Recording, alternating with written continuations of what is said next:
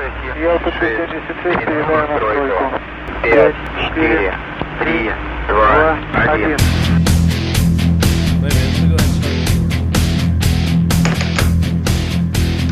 dig it. Alright,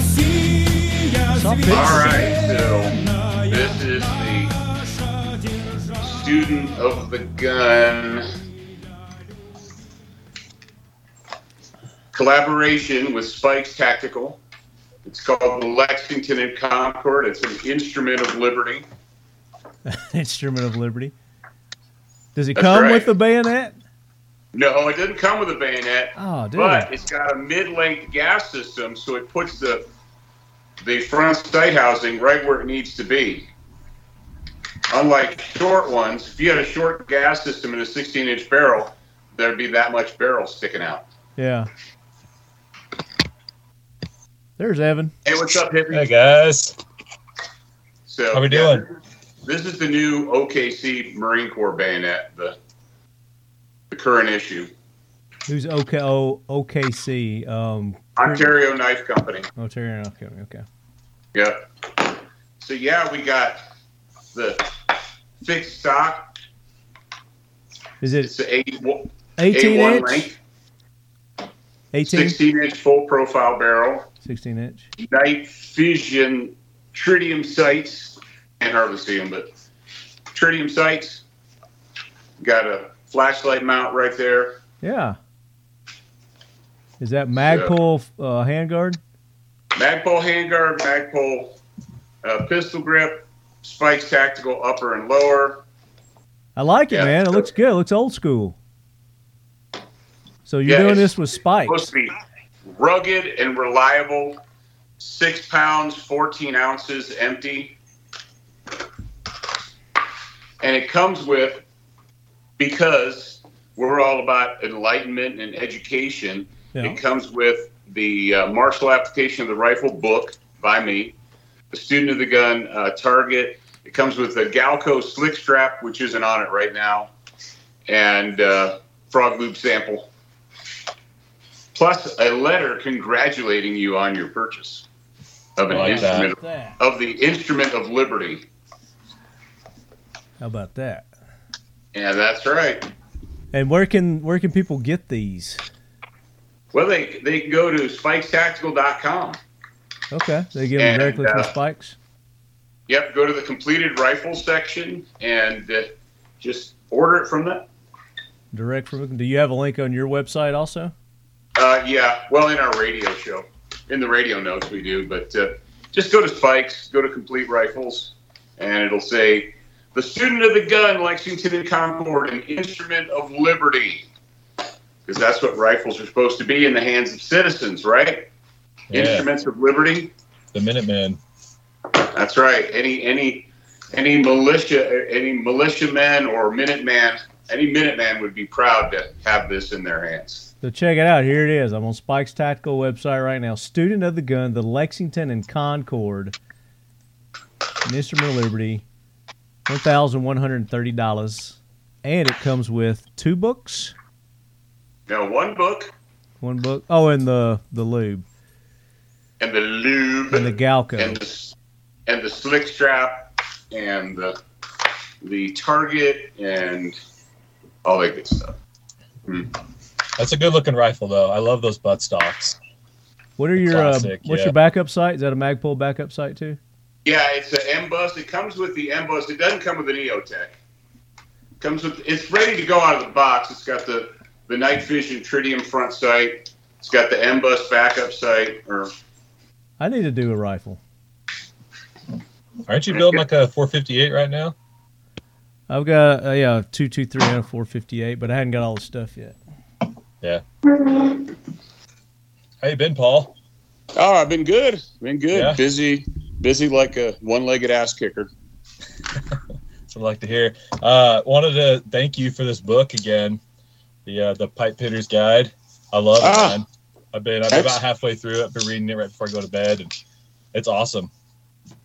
Is that the one to small arms, or which one's that? Yeah, small arms. Yeah, I just barely got it from the last show you guys were on, and the question I asked, I guess, got it, but I love it. It's been great. So thank you. You're welcome. And thank you to Nicholas Orr. Yeah, and I referenced Marco's book in there. I know. I got to that spot about halfway through. So this one in my pause is the VP-12. Okay. Yeah, this is the VP-12. I really like it. You know, a lot of them that were coming in. Can we talk about this shit right now? I mean, we can. Okay. It's going to be out of order, but... well, okay. We can do it. Hey, Leadheads. Dwight Settle with Seal One. Just here to talk to you and tell you a little bit about our product. Seal One CLP Plus is a bio-based, non-toxic product. It comes in a paste, liquid, aerosol, and pre-saturated bore-specific patches called sealskins.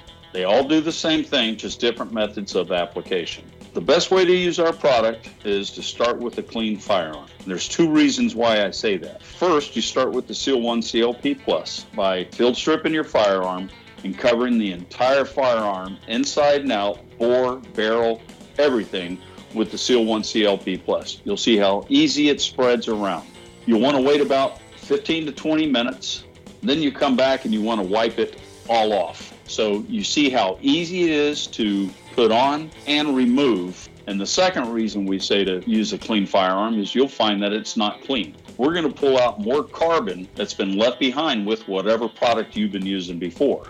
Okay, it takes about 3 cleanings. So I like to say a clean shoot, clean shoot, clean shoot, just normal usage before the Seal One CLP Plus has removed whatever product that you were using before and has seasoned the firearm. It's kind of like breaking in a cast iron skillet. And after that first cleaning, you will notice a difference.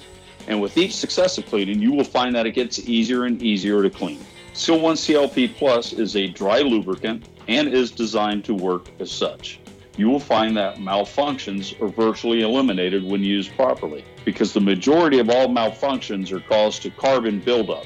And with the Seal One CLP Plus, the carbon does not build up. Seal One CLP Plus is safe on all metals, plastics, composites, polymers, rubber, wood, and leather. Seal One CLP Plus is a one-and-done formulation. No other products are required or needed to clean and lubricate and protect your firearm. That's why we say Seal One and done. Seal One is a proud sponsor of the Talking Lead podcast and the Leadhead Brigade. Use the code LEADHEAD for a 25% off discount. So I did an episode last year with Dissident Arms, and we talked a little bit about the history, but I know Marco probably want to deep dive into the history. So we'll just go ahead and get started while we're waiting on Marco, everybody. So Paul just introduced you to his new rifle, the Student of the Gun Concord. What is it? Lexington and Concord. Very cool. And why did what made you want to do that? Well, we've been referring to, you know, ever since we turned our microphones on, I've been saying, hey, America, you need to start looking at your rifle not as a range toy or a collector's item or even a hunting implement. You need to start looking at your freaking rifle as an instrument of liberty. And when somebody tries to take it away from you, understand that they're not trying to take away your range toy. They're trying to take away your liberty. A rifle in the hands of a citizen is supposed to be an instrument of liberty. So we've been yakking about that for a long time now. And I said, you know, why don't we create a manifestation of an instrument of liberty? And, you know, I believe that, well, I don't believe it. I know that the AR-15 is the number one rifle in the United States of America, thanks to the liberals. You know, that's crazy. Before the 1994 crime bill, people who owned black rifles were a tiny little niche. It was a little tiny niche market in the United States. And then they lost their minds. They're like, we got to ban them. And so most people that never even would have thought about buying one or wanted one were all of a sudden they were like, They created the craze. Yeah, they're like, well, what is this all about? And if they don't want me to have it, I probably need one.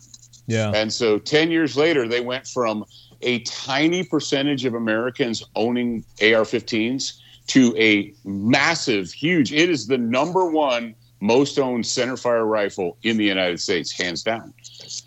Well, that means that there's more parts, accessories, magazines, ammunition for that gun in the United States than any other gun, even the AK. So it was pretty obvious that I needed to, you know, spec out an AR. So I looked at it and I was like, I don't want it to be a game toy. I don't want it to be a competition gun. None of that crap. It needs to be robust and reliable. A serious, robust, reliable gun. Battle rifle. Yeah. Something that you could, like, if you drop it in the mud or on the ground or whatever, pick it up and just shoot it. And so I've spent enough time with AR-15s in my hands, I don't know, 35 years or so, that I know that the mid-length gas system is, if you got to have a 16-inch barrel anyway, I mean, if you can have, where's your mic? Just, I'm going to interrupt. Where's your mic at on that thing that's dangling? Is it on? It's right here. It's right there. It's rubbing on your shirt when you're talking. Mm. I'm going to take my shirt off. Yeah, baby. Are you trying to get me? Are you trying to get me to take my shirt off? That or just hold it away from your shirt. This is streaming live to OnlyFans, so yes. And to sit here for the whole show. Was that the tactical microphone. Badger you got on your shirt? That's Look at that. Way cool shirt. Oh, that's the honey badger, man, from Black Hills. Rad. That's what I thought it was. Yeah, that's a cool. Yeah, shirt. That's the Black Hills honey badger right there. I like that. So, anyway. Yeah, if you're going to have a 16-inch barrel, you don't need a short gas system. So we went with a mid-length because, quite frankly, it's a better system. That's what I go with when I build mine. I always go with the mid-length. Yeah, and it pushes the front sight housing out where it needs to be so that if if you're a free man or a free woman, you want to put a bayonet on your gun, which you should. Hey, or a chainsaw or a spike. Yeah, a chainsaw, whatever. Flamethrower. We went with the A2 front sight housing, obviously because of bayonet lug, but also because I wanted it to be robust. I didn't want a flip-up, fold-down thing that could break or snap off. Yeah. We went with the night vision tritium front sight because if you're going to have iron sights, you want to be able to see your sight, and night vision makes the best. They make the best AR-15 tritium front sights that are available. Yeah. So we went with them. And then I decided to go with the fixed stock because, the truth of the matter is most people just pull their stock out and they leave it. We have this weird belief that retractable makes it more tactical. It's just easier to store. That's all it is. Yeah. But I also wanted it to be, like I said, robust. And if you needed to crack a coconut or a watermelon with that buttstock, you can do it. Yeah. Well, and where did you get that from? Who makes that one? The stock? Yeah. I'm not sure where they sourced it from. Okay. Because I don't think Magpul makes one like that, do they? Who does? I don't think Magpul makes one like that, do they? No.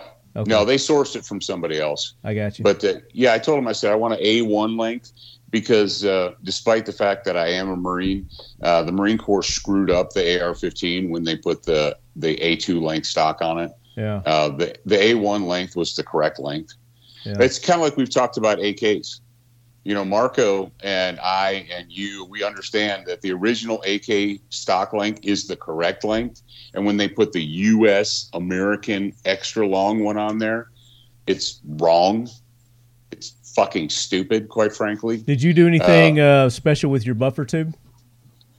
No, it's stock. Standard buffer tube and weight? And that's another thing is the bolt carrier and the bolt carrier group is stock mil-spec. It's a full bolt carrier. It's not any of this lightened up, drilled hole, titanium competition bullshit. You don't need any of that.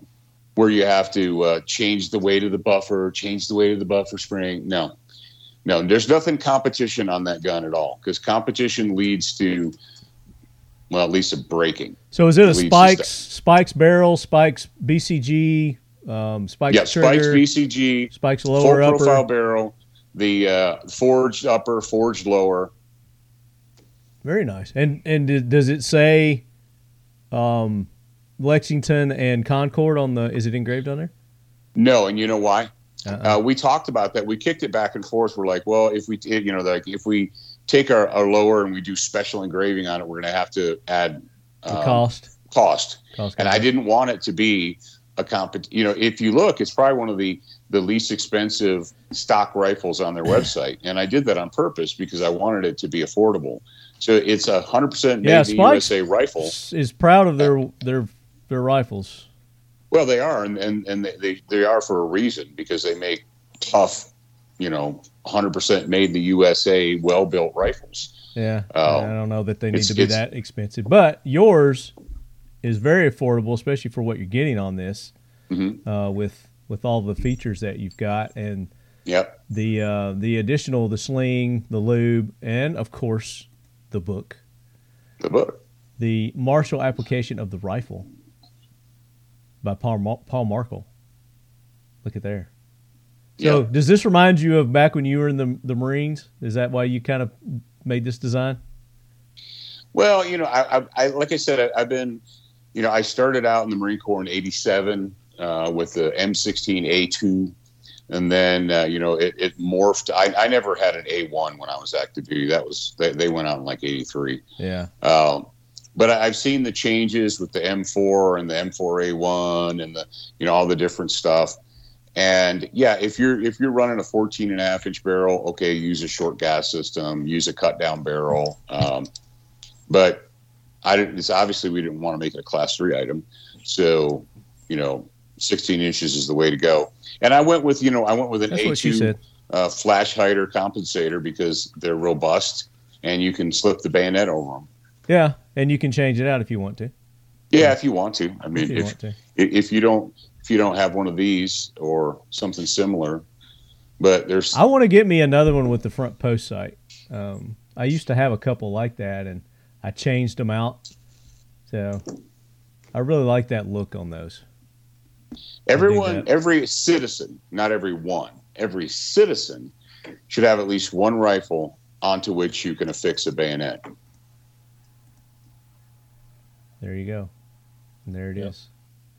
So go to Spikes Tactical Lead Heads and just go under the complete rifles, and there's right now, it's the very first one that comes up. Look at there. You guys are first in the rotation. How sweet is that? Yeah. How sweet it is. But this is the Talking Lead AK corner. It is. But, I mean, you can't talk AKs without talking AR sometime. And we do have the AK versus AR episode still coming up this year. I think we're going to save that for the last episode of the year.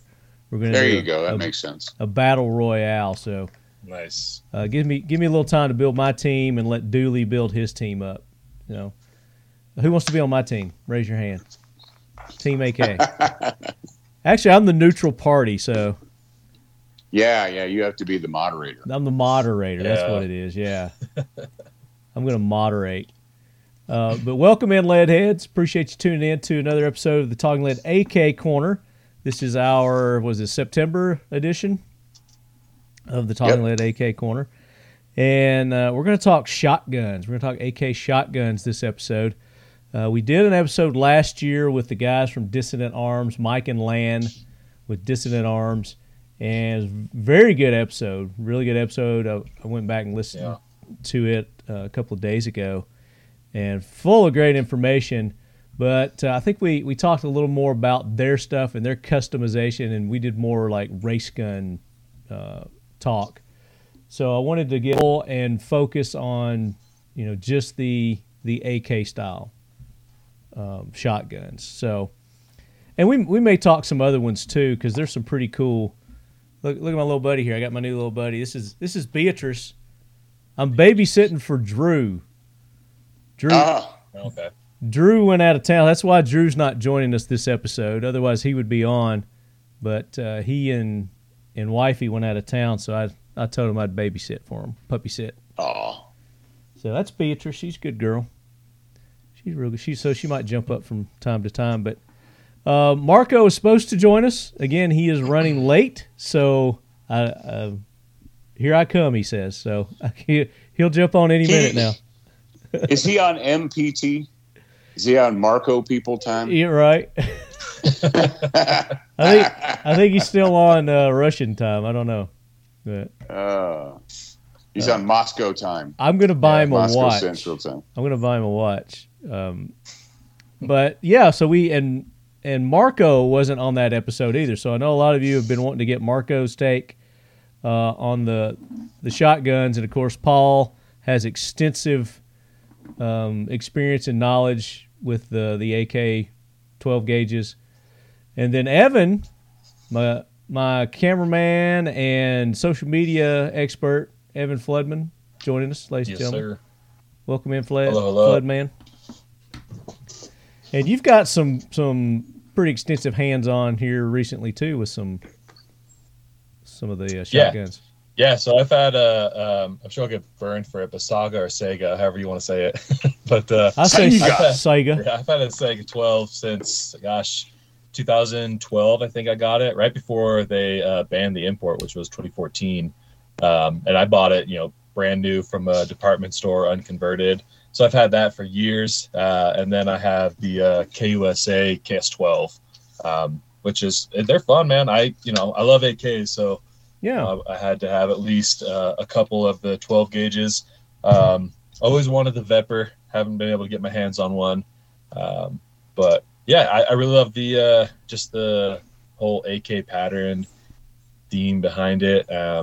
I think it's hard to find a reliable mag-fed 12 gauge, and finding them, in the AK pattern, I think was an important thing for me, because I always thought, hey, AKs are reliable. The shotgun's got to be there. So, they certainly have their downfalls with really cheap ammo, like any good firearm will. But no, they're tons of fun. So stoked to be on the show tonight. I don't know how much knowledge I'll be able to bring to the history behind them. Know a little bit, but we'll wait for. That's okay. We'll let you chime in for that one. Chime in as you fill in. Just refer to the Nick's book there about shotguns. Yeah, that's true. I did talk about that. That's right. Show that. Hold that up. Show them that book you got. Yeah, me a mag in it. Yeah, you. That's only been a month. It was last month. Yeah, last episode. Yeah, it was last month. Yeah, we did sniper rifles. We talked sniper rifles. That was a good episode. Gigantic drum. Look at you with the drum, baby. How does it work? This drum works well. This is the MD Arms. This drum works well. These drums, the 12-round from ProMag, aren't the best. They're fun. No. Yeah, ProMag.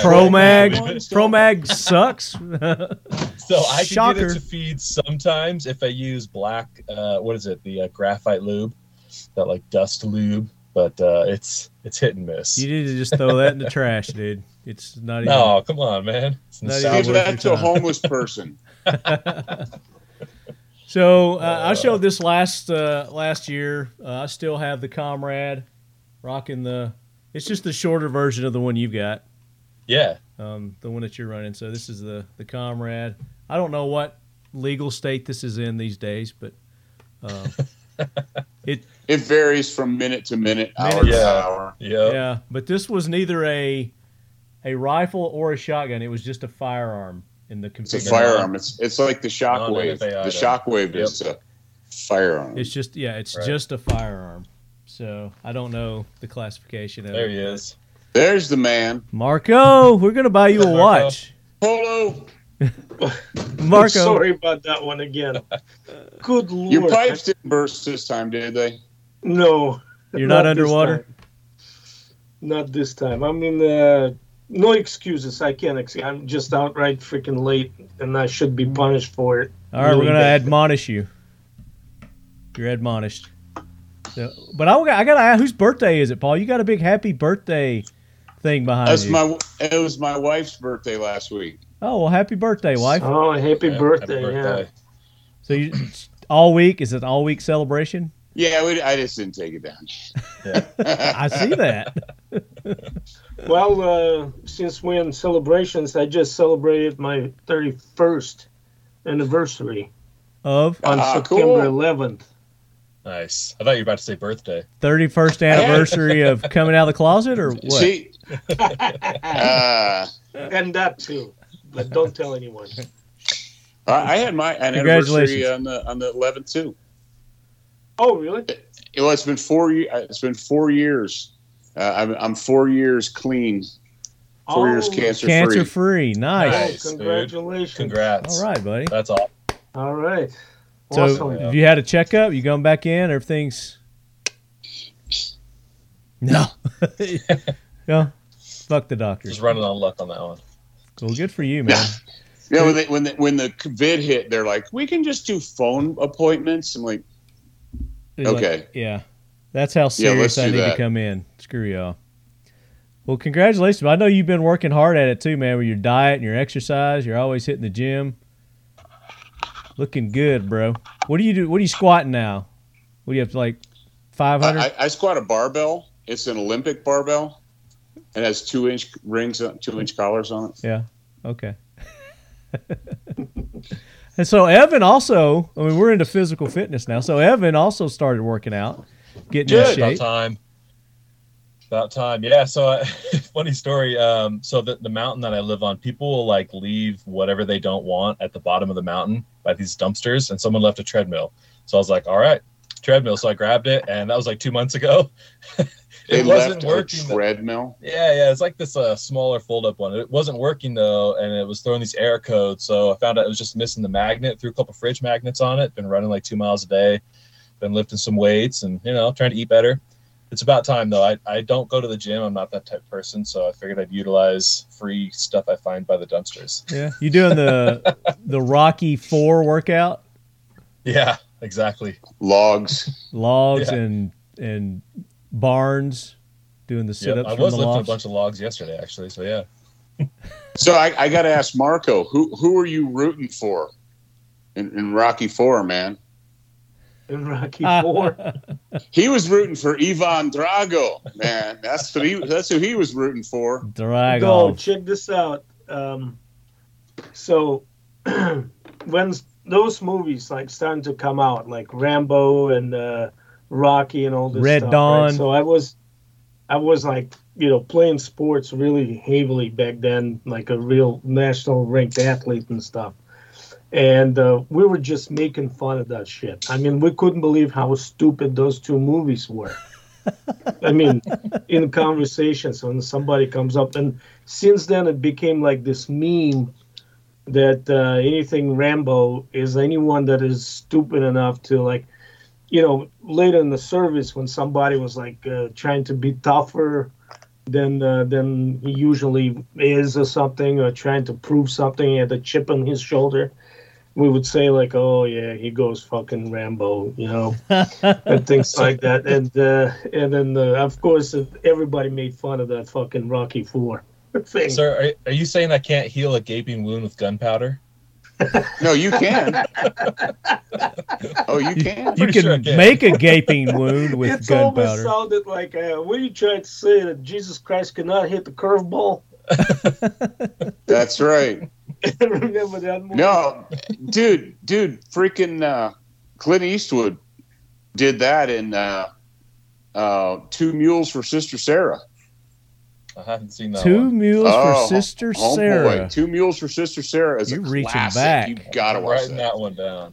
Yeah, it's been a long time. He cauterized the wound with gunpowder.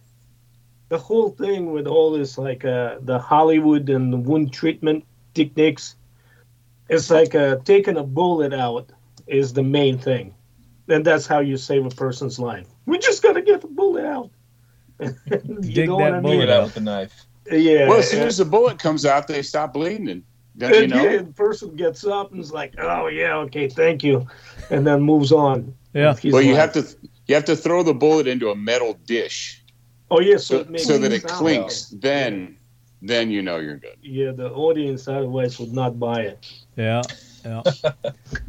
So Marco, we're talking shotguns this episode. AK shotguns. This time I'm prepared. You were prepared last time. Like, I'm strong enough to lift this one. Oh, look at it. So what are you showing us? So I have two right here. One of them is, of course, the Molot. They look like a Molot. And that was the first one that actually came in for certification by ATF. It's the VEPR-12. There's the VEPR. Nice. And, classic, you know, after they, you know, test it and everything, whatever they conclude that it's importable, then they return the guns. And this is one of the first ones that came in. Back in the 90s? No, this happened in, I want to say 2013. when the VEPR-12 showed up. Oh, the VEPR. Yeah, the VEPR were like 2000. Yeah. Yeah, and I can. I have an interesting story attached to this gun, actually, to this type of gun. And then this thing right here. God knows if I remember. If I remember what model number this is or where it's called. This actually was brought in by EO Inc. Or Interarms. IO Inc. Interarms, yeah. Interarms, actually, manufacturer. And this is EM-12B, and it's a Chinese clone, but a good one. The Lynx? No, this is JTS. Interarms. It's just Interarms, okay. EM-12B. So it really comes with all this tactical handguard and stuff. It's got adjustable gas block. I don't know if you can see that or not. See that little... Yeah. Yep, see the adjustable gas block there. Nice. And actually well-designed, but they did with the, you know, the rib top cover and stuff. Is that a four-position gas system? Yeah, two-position, yeah. Two-position, okay. For, brass, low brass. You know, low brass and... tall brass. So does that run off the same principles of like the VEPR and the Saiga, where it has like the puck inside that gas system, that puck hits that, that piston? Yep. It's interesting how they did that for the shotguns, opposed to just like the long stroke piston you see in an AK. Would that still, I've never asked this question, but is that still considered a long stroke gas system, even with that puck, or would that be considered a short stroke? It's a weird hybrid, but it's still considered a long stroke. Yeah. Okay. And look, of course, you could see, you can take a gun out of China, but you could never take the China out of gun. What do we got? All kinds of gaps and stuff right here. You know. Oh, up around the safety area there, right? Yeah, which is like, let's say Selector, if you take switches, a Molot, they the VEPR, that is. So there's the VEPR. You can see where everything is kind of fitting in. A little tighter, yeah. And I like this feature right here. The little brace. Little lever on the safety. And then on the other side, you got your thumb safety. Yep. Yeah. Very nice. Hey there, Leadhead Brigade. Lefty here with some important news for you. Forecasters from the University of Arizona warn that 2023 will be a very active hurricane season, and they're asking people to get prepared. They're expecting the number of major hurricanes this year to be similar to 2017, which saw the extremely intense and damaging hurricanes that we all heard about, Harvey, Irma, and that nasty old Maria. How bad can it get? Well, when Hurricane Ida hit the Gulf Coast, it destroyed countless homes and left many without access to food, clean water. Millions lost power. Most didn't have power for weeks. The floods that followed the hurricane washed out the roads, made it impossible for grocery stores to restock their shelves. Families were left hungry and desperate, waiting for help that was slow to arrive. But what if you didn't have to be reliant on the government, FEMA, your neighbor, grocery stores during these crises? The answer is simple. Be prepared with emergency food kits from Four Patriots.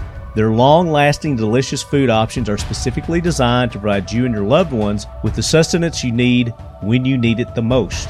Four Patriots survival food kits are hand-packed in the USA. They last 25 years. They come packed inside covert storage totes. They include a wide variety of delicious breakfasts, lunches, dinners. They've even got some snacks that are tasty. And they're backed by thousands of five-star customer reviews. Just go check out their website, fourpatriots.com, and read them for yourself. Four Patriots survival food is not just for natural disasters, because in today's world of uncertain supply chains and unpredictable emergencies, it's more important than ever to have a backup plan. Whether it's a temporary power outage, a winter blizzard, or rising food costs, which we're all feeling that these days, right? You can rest easy knowing that you have a reliable source of food to see you through it. And right now, you can go to 4patriots.com and use this exclusive code, LEADHEAD, all caps, LEADHEAD, one word, to get 10% off your first purchase on anything in the store, not just their food kits. So go check them out, 4patriots.com. Use the code LEADHEAD to get 10% off your first purchase of Four Patriots Survival Food. That's 4patriots.com, guys. Use the code LEADHEAD and get that 10% off.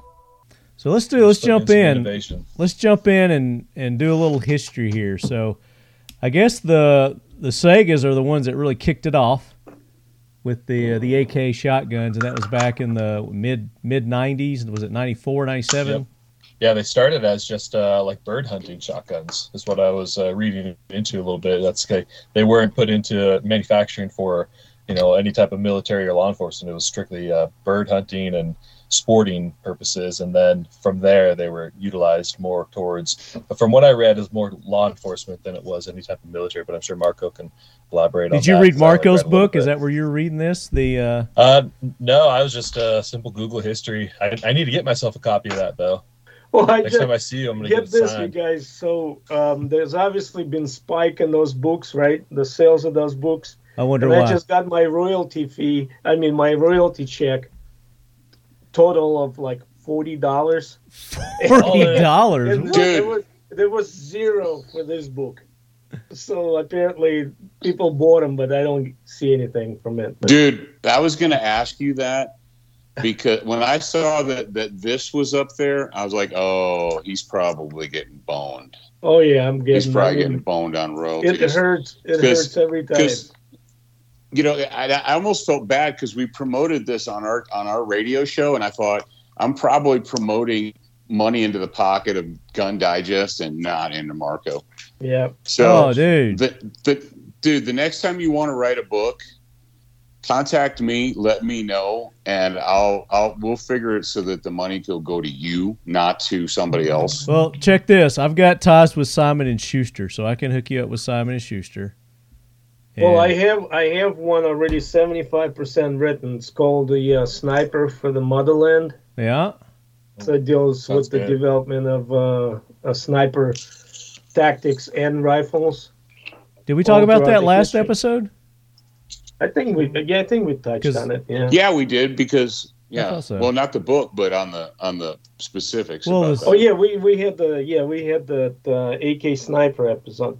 Yeah, but anyway, back to the Saigas and stuff. Yeah. So my input here would be, like Evan said, they in the 90s, they weren't, you know, Russia was not living through the times of milk and honey, right? So not every spigot was made of gold and the, I'm trying to, like, have this terminology. Times were tough.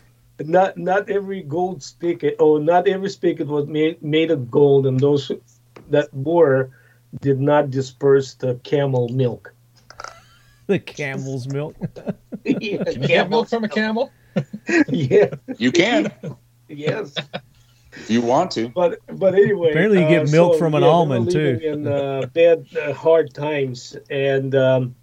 So obviously it touched on everything, including the military. So military did not stop putting in these huge orders for, you know, AKs and stuff. So Russia found two of the major arsenals and including some of the smaller ones in the need of survival. And they needed to come up with something that would...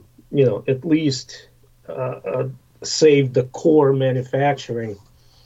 And obviously they always, as they've done it many, many years before, they always would turn into what they call a civilian conversion, which means in some cases, like, it's kind of weird, but two major arsenals actually made motorcycles.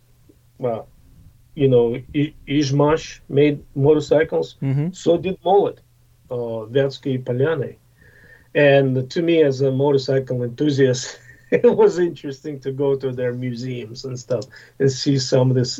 See motorcycles at a firearm manufacturer? Yeah. And anyway, so, you know, obviously they saw potential in it. And of course, the Russian government saw potential in trying to preserve that manufacturing. the gun manufacturing in the country. So they went quickly, made the legislation, adopted some of the laws that allowed all those arsenals to build civilian type of guns, you know, for hunting and stuff. And the rules in Russia were that you have to join the hunting club if you want to buy a gun. And for 5 years, you were allowed to own a smoothbore only. And then after 5 years, you would get your license to purchase the rifle. Yeah. And that's communism. Yeah.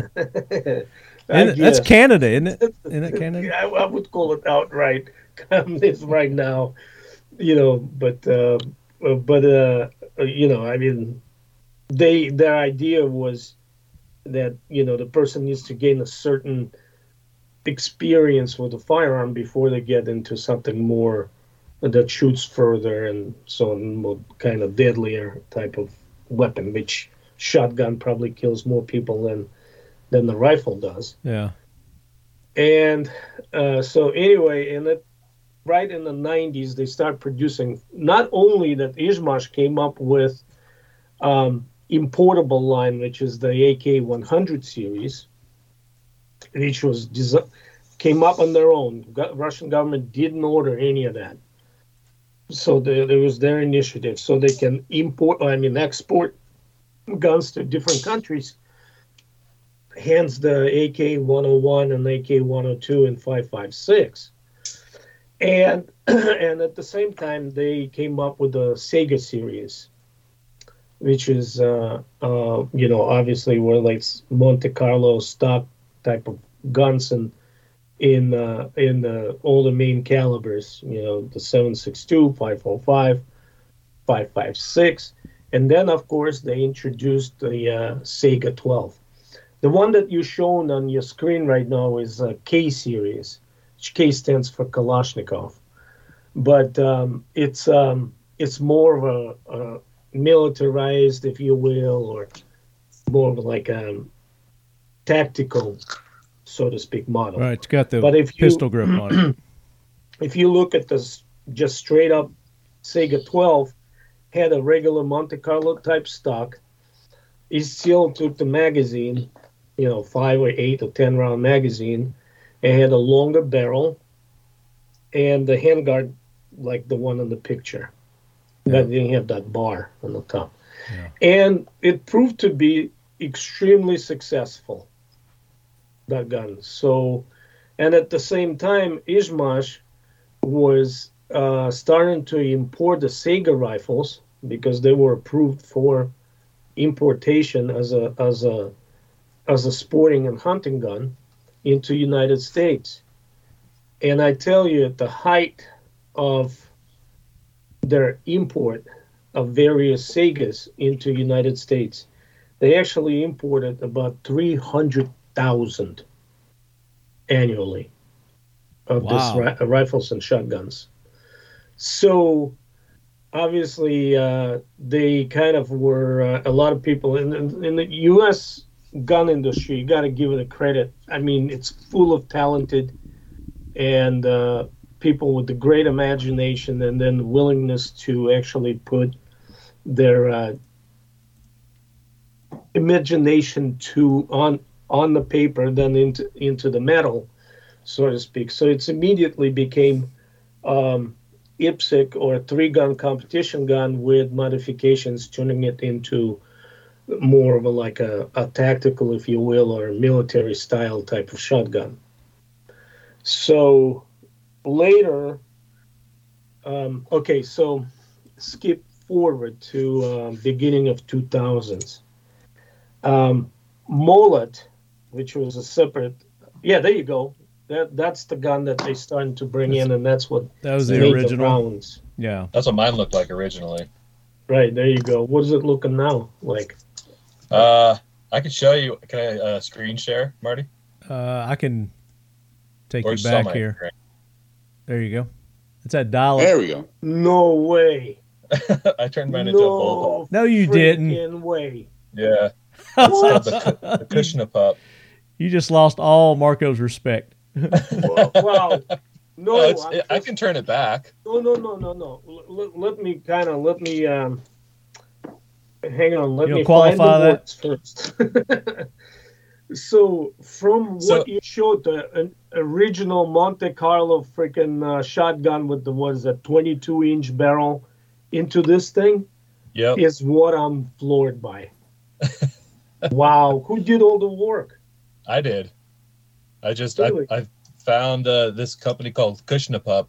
They're actually out of Heber City, Utah, and he molded these clamshell.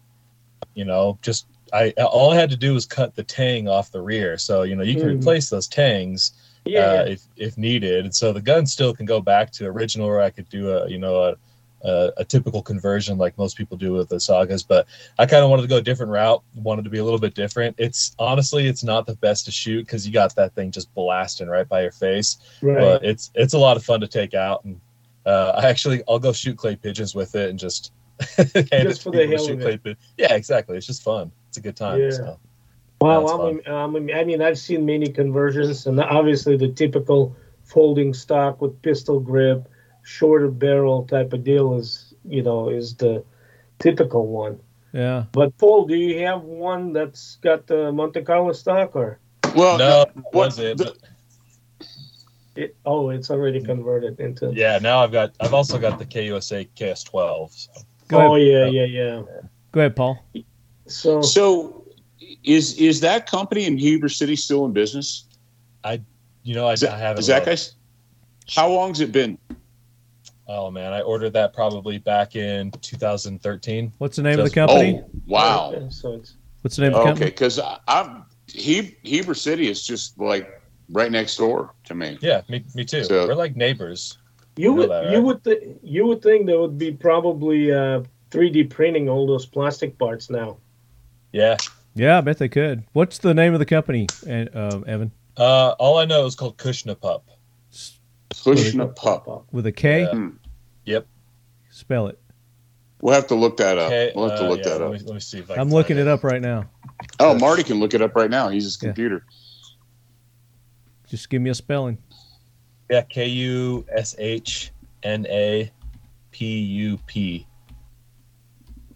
Kushnapup. Guntweaks.com. There's a review. Yeah, I'm seeing the same thing. Truth about guns, custom Kanush. Didn't look like they've got a website, though. So maybe they just have a fax machine. Fax, probably. Yeah. I mean, it's amazing. Like those of us who started collecting stuff, like in the mid 90s, for example, and the internet was already around, and you'd be looking and searching and finding like the little pieces and stuff. And sometimes we go to some of the like knife and gun shows, in the Civic Center or in like some kind of temple, and somewhere amongst all these parts you'll find like a original pistol grip or magazine, Bakelite magazine. Yeah. Man, it's kind of like, and then the availability of this stuff and through internet became kind of spoiled it. You know what this reminds me of? This kit reminds me of Aklis Defense's ZK22 bullpup conversion for the 22. What is that? The 1022. Yeah, the 1022 that they have. Yeah, very similar type concept here. It's a lot of fun, but it's super impractical. Oh, for sure, absolutely. Because the height over bore is crazy. Yeah, it's like that much. It's crazy. Yeah, but yeah, it was just kind of one of those things. I was like, gosh, should I convert it? And I didn't know how to do the conversion. I still don't. I'm not that good at gunsmithing. Kind of want to try something different, so I went with the Kushnapup. But like I said, it was probably the most dramatic conversion I have ever seen. But in any case, so back to the story. Yeah. So Molot, other than doing some stuff that we don't know about you know, whatever the munitions and some of the grenade launchers and things like that. They also made RPKs, right? So, right. And the RPK kind of threw some events, I guess, or some, you know, some people would be saying, fell into the influence of some of this people saying, oh, it's not effective weapon, and, you know, our units would get the PKMs instead. And, you know, and I have an argument against it because, you know, RPK is it's a fine gun. It's an AK on steroids. It's a saw. It's a saw. It's a saw. And the only thing that was lacking was the 545 drum, right? Drum magazine, although now it's available. And so anyway, orders fell off for that gun, kind of off the radar. And Molot started to suffer a little. So their VEPR rifles based on the RPK platform, they kind of were somewhat popular, but they were they priced so high. I'll tell you something that they will floor you. Those import price for Saiga rifle in the Monte, just a regular straight up sporter, right, in the box that came out of Izmash to the U.S. was $140. $140. Wild. Whereas VEPRs were more like $400. Oh, wow. Big difference. And you could compare the Izmash quality to a Molot quality. It was better. So anyway, they started to struggle just because they couldn't produce this many guns and sell them. And what the Russian government did, they forced Izmash to give the technical documentation for Saiga 12 to Molot. Just give it to them. Didn't they actually make the parts for them and they just sent it to them and they assembled them? No. And you can tell by looking at the, first of all, it's two different receivers, two different trunnions. Saiga 12 receiver looks like a Type 1 AK-47, so to speak. Yeah. If you know what I mean, if you look at the side of it. Whereas a Molot has got the RPK trunnion, you know, that swelled up receiver, a little bit beefed up, you know. So anyway, at the time, it was Sergei Uzhumtsev was a chief engineer at the Molot, and he is now chief engineer at the concern Kalashnikov. And I know him alive? Well. And, oh, he's younger than me. He's, you know, if I had to guess, he may be now approaching 50. Oh, wow. Okay. But he was really talented, smart engineer, Marco, good supervisor. Why didn't you get him on the show? If he's a good friend, come on.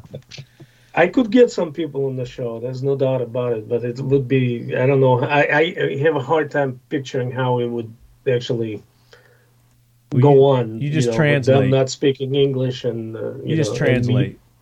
Translate. Yeah. You should call them. Be like, by the way, you're on the show. You know. I mean, what one thing we can do is we can have listeners to ask questions of those people, and then maybe we can forward it to them. Yeah. And then they may answer them.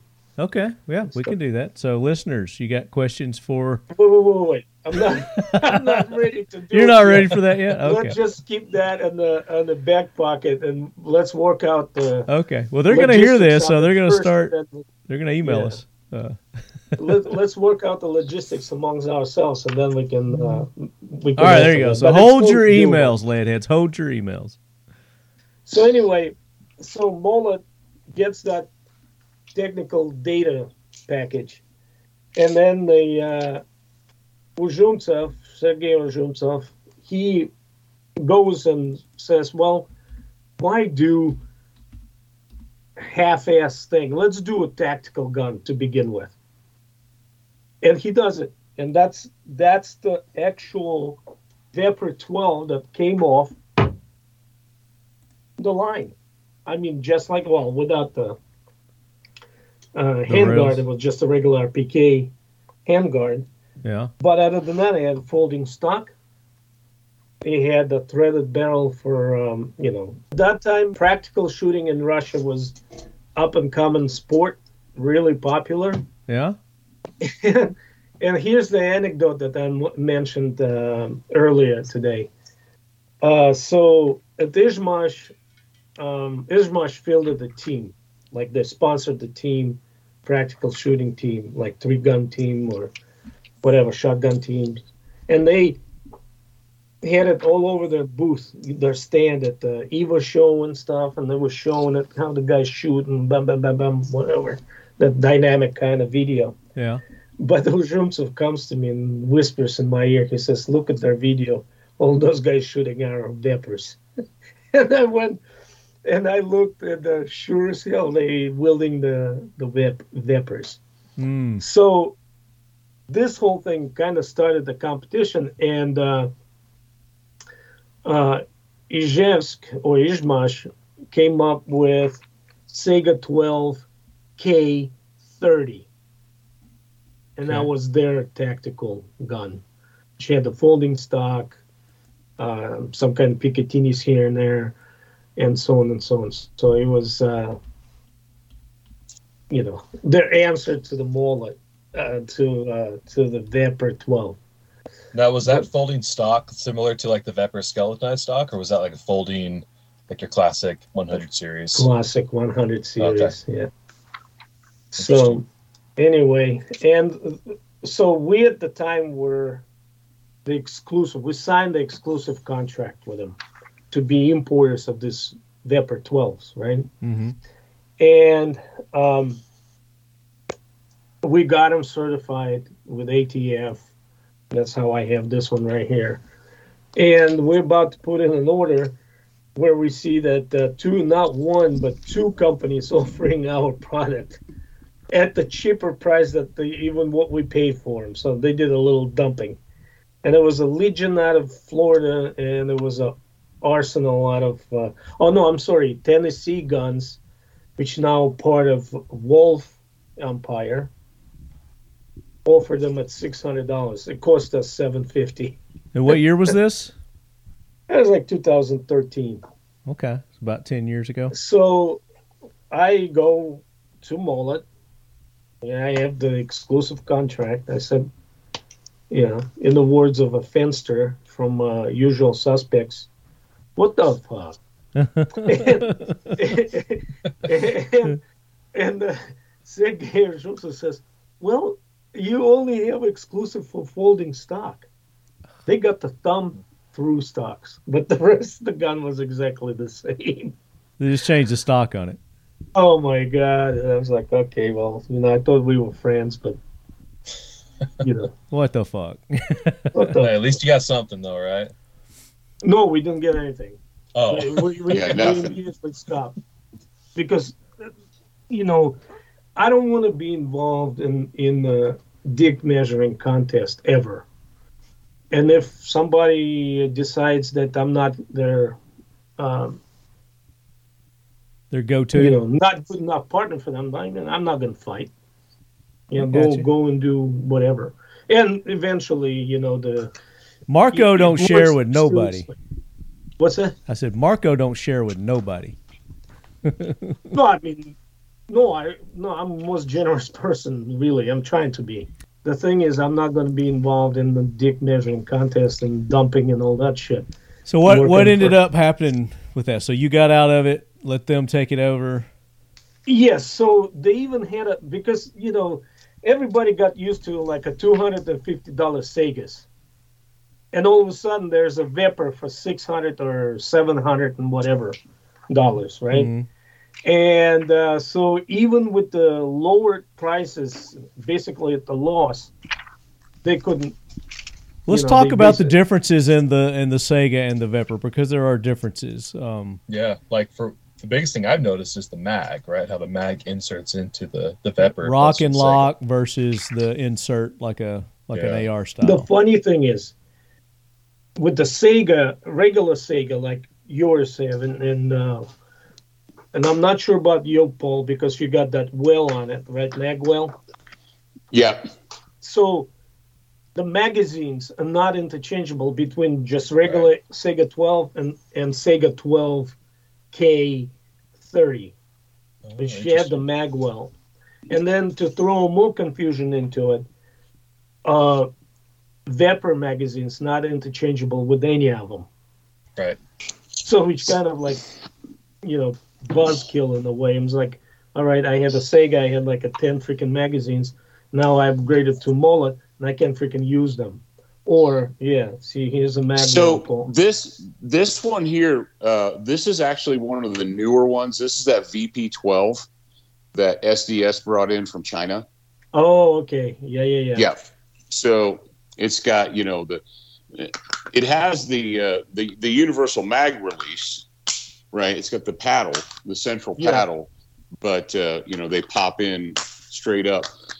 And are those magazines proprietary to that gun? No, so is this one right here, right? Also Chinese, right? Right. This one, and it takes Saiga magazines. This one. So, are you familiar with this one specifically, Marco? Yes, I am. I've seen them, and I think I even had it one for testing. What pattern are these? Those are Saiga pattern. So it's a Saiga pattern. Okay, this is Saiga pattern. All right, because I know the Catamounts, they did rock. They had a rock in, and then they also had a magwell. They had both. Right. So both Saiga old and Saiga new patterns. So so Catamount came out with one. Basically, the Chinese found a way to sell their AKs into the United States finally, because they weren't allowed to. But it only, the ban was only on the, rifles. Nothing about the shotguns. Mm-hmm. And when they looked at the Saiga popularity and success story, they wind up making, their own. And it's Catamount showed up, then this one, then that one. And they did have some of the improvements, but yet... leaving some of the very Chinese things on them. Yeah. So with the differences that we were talking about the magazines, rock and lock on the Saiga versus the VEPR where you insert like an AR. The gas systems were different also, right? The gas systems were yes and no. So the VEPR came in with the piston, with the separate piston. Original Saiga's, I don't believe they had a piston. They had just a regular piston attached to a rod. And whereas a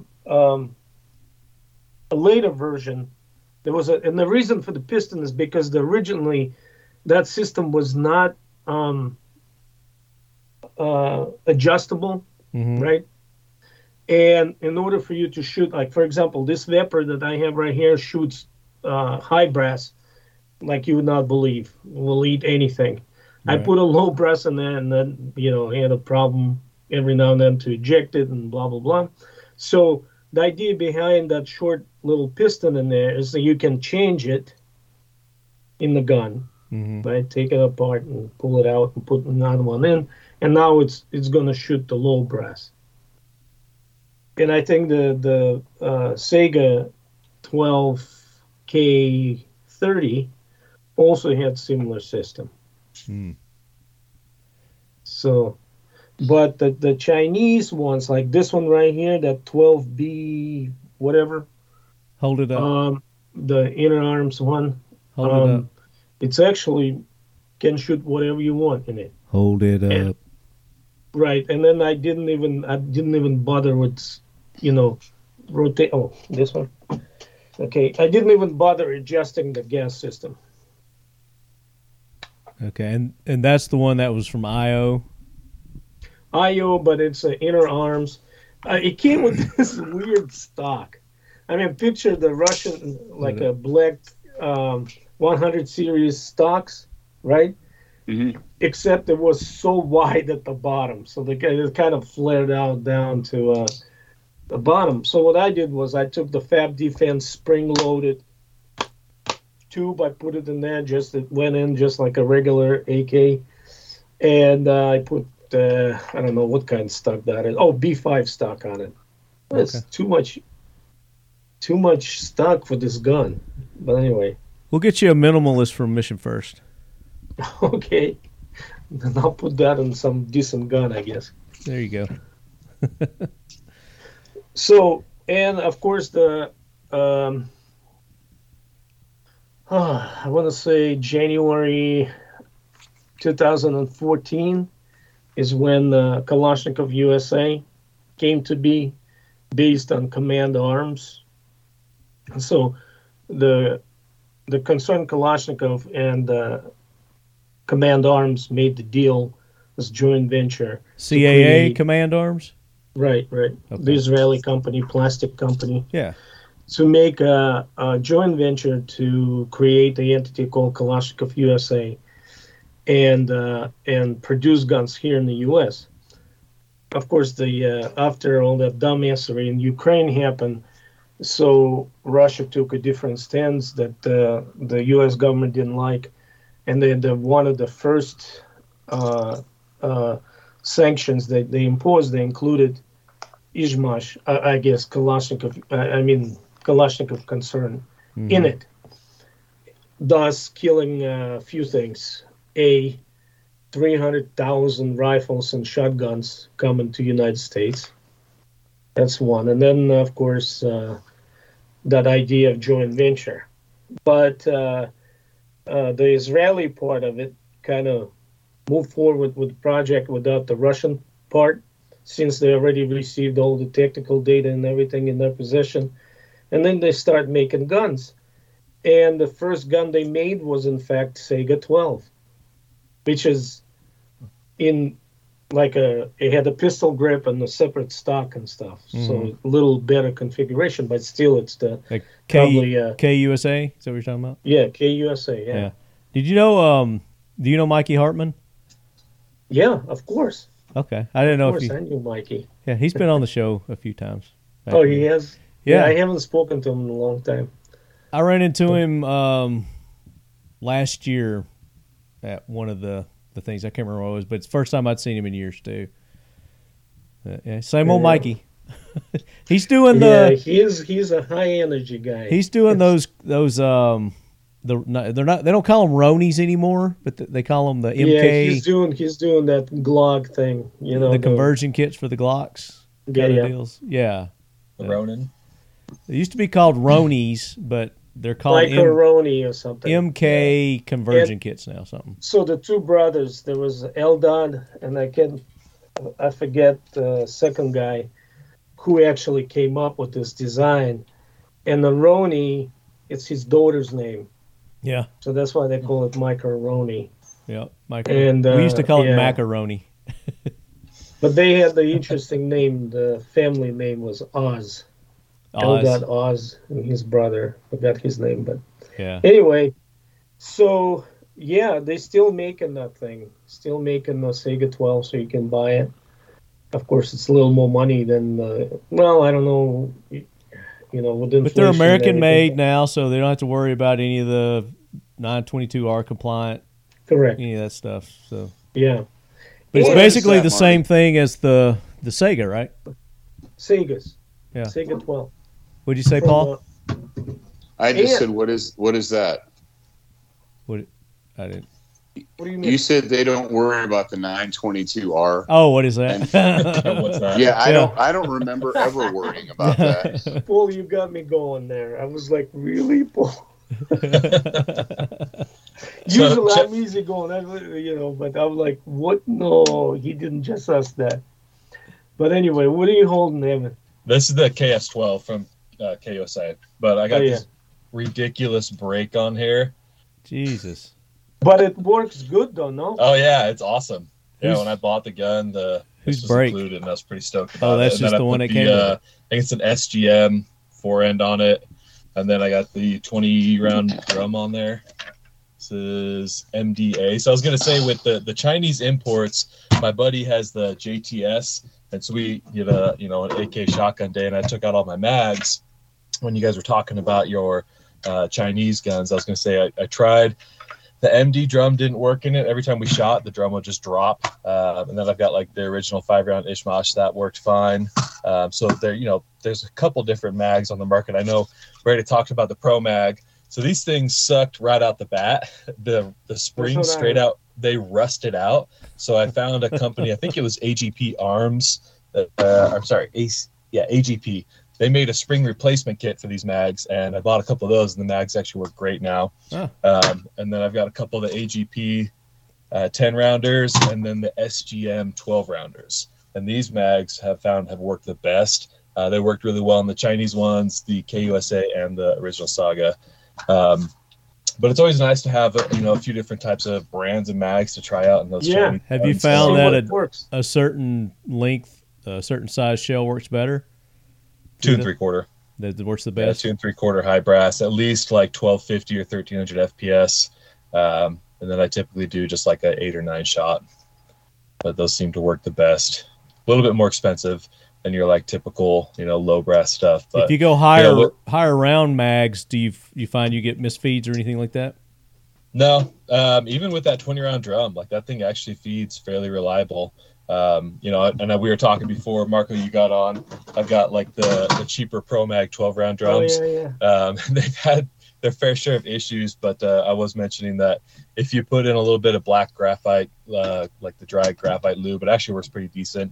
But again, they don't work in the Chinese guns, so just one of those things. Just give that to a homeless person. So I've got both of them. I got 2, so they could have a little drum set. Send that to the governor of New Mexico. Oh, the funny thing is back in, 2012 when they were having like the run on AR mags, some guy wanted to trade me 2 of these for 4 P mags. So I was like, all right, done. 4 P mags it is, my friend. But I think I was the one who got shafted on that. Yeah, deal. You got screwed. Yeah. Well, soon enough we'll be able to maybe sell it as the antique. Yeah. Or like museum piece, collectible. So we talked about letting them show up at the Antique Roadshow. Yeah. Antique Roadshow. Have you guys tried different types of mags in your Chinese AK shotguns yet? Like, have you seen if it runs different styles of Saiga style mags? I did not. No. So they sent me. I just use the ones that come with the gun. They send me like 5 of those 5-round magazines, and I don't. I did a little snippet, like a online review of this gun, and I didn't. Basically, I would not go hunt with this, and then I don't take a particular pleasure. Mule kicking me in the shoulder every time I pull a trigger. I would go to a range or something, but just a cool kind of gun to have. And me being the AK guy, so I have it. Yeah, but I did not. I put a red dot on it and front grip just so I can handle it. Because you're tactical, Marco. That's why.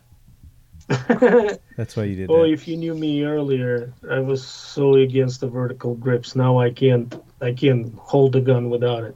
You dig them. You digging them. So we talked.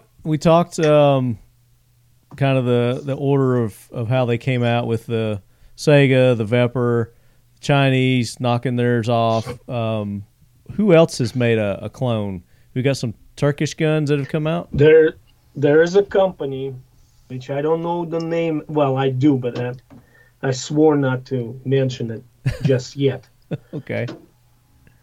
He's actually a Russian guy, Jewish guy, that moved to Germany years ago, like 35 years ago, and he got into this gun making thing, and then he bought a company in Turkey where he clones AKs, and he's in process of cloning, and his first clone was Saiga 12, exactly the same pistol grip, just like what the KUSA did. Yeah.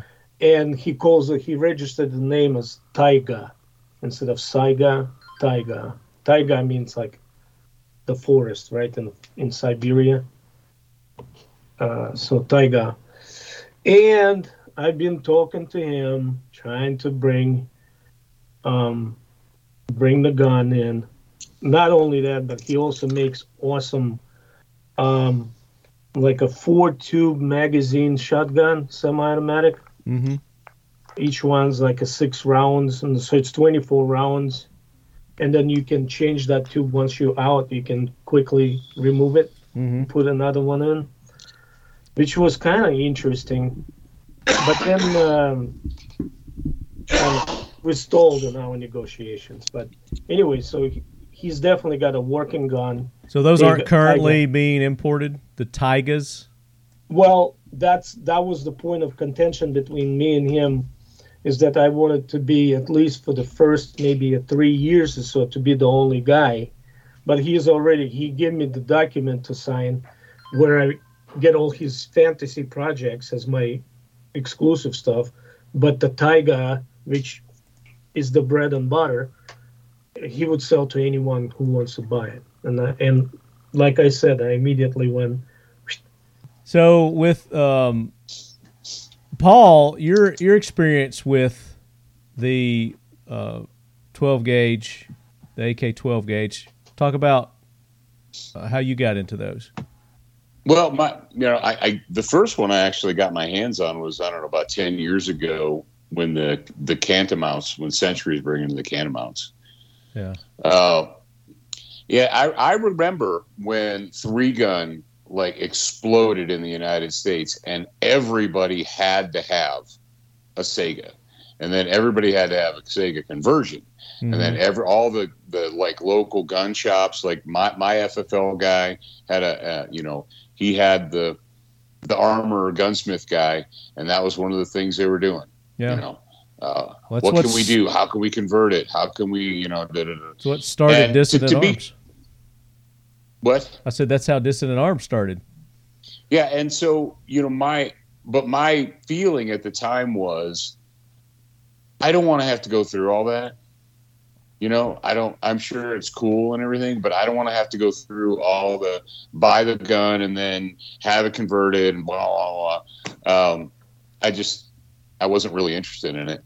And then, Century got the Catamounts, and I got one of the ones with the Magwell, and I got one of the ones with the Rockin. And I actually have one with the normal standard style stock, and I've got one with the thumbhole stock that they brought in with the, the ubiquitous, the thumbhole dealio that was so famous, the Mac 90 stock. Remember the Mac 90 stock? Yes. Yeah. They were kind of fat. Yeah, the fat old Mac 90 stock. So they're going to make a comeback for sure. But the Catamounts, I don't know if it's a problem, but the thing is, they're really long. They're like super long guns, right? Comparatively, compared to like an AK or whatever, it's a long gun. And the one thing I actually like about this gun right here, is that it's fully legal, it's all civilian legal, but it is a little bit lighter weight, and it is a little more compact. And this VP-12 here, I could already establish it. It uses the Saiga magazines, and it's got the left side charging handle versus the right side charging handle, and it does have an adjustable. Now this is a 3-position, or actually it's 4. It's 0, 1, 2, 3 gas system. And when I tested this, I found that with high brass, I would just put it on the 1. And then, with the low brass, I put it on the 3. And it worked pretty well.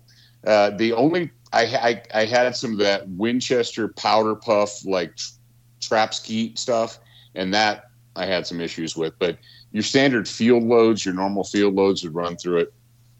And I don't know about you guys, but my experience from or listening to people with the AK shotguns is they all cry about, well, they don't run and they don't function and they don't whatever. Well, because Americans want to shoot the cheapest shotgun ammo that they can get their hands on. And then they put it in these guns, and then they went from Mossberg, 500, which runs everything, and then they get a Kalashnikov style shotgun, and they're like, it's jams and blah blah blah. Like, well, no shit, Of course, you're putting the so. And I've never, whether it's the Catamount or this one's or whatever, if you run high brass, it works. Yeah. But you just need to understand that. And the main issue, I think, that with the shotguns, with the magazine-fed shotguns, is carrying extra magazines on you has always been a pain in the ass. They don't, because they're so bulky. Huh? Because they're so bulky, is that why? Yeah, because they're thick, they're bulky. Yeah. 12 gauge ammo is relatively heavy compared to rifle ammo. I don't know who the hell is buying the magazine fed pump action shotguns with those 10 round box magazines sticking out of the bottom. I don't know who's buying those things. People buy them, but I'm like, where do you keep the spare magazines? Yeah, well, the spare magazines are really expensive. So, and the issue that I found with any type of 12-gauge or shotgun in general, magazine-fed shotgun, is that if you leave it loaded for like home defense purposes, over time you'll start to see the ends of the shells will oval out because it's plastic, right, at the end of your shot shell, and all the pressure from multiple rounds loaded into a magazine, over time they'll oval out. They start deforming. That's a good point. The housing or the plastic shell, the hole, I should say. Well, now I got to go and check all my mags. You better, yeah. I'm sure it'll take some time, but it's a great point. Especially being in Michigan where your temperature changes so much. Yeah. I like running slugs. Slugs through these guns are a lot of fun. They always run with a slug. Well, and they are... They're effective, but they're a specialty tool. They're a specialty tool. You say, well, would you rather have that or the AKM? Like, obviously, I'd rather have 30 rounds in an AKM than 6 rounds of shotgun ammo or 5 rounds or even 10 rounds of shotgun ammo.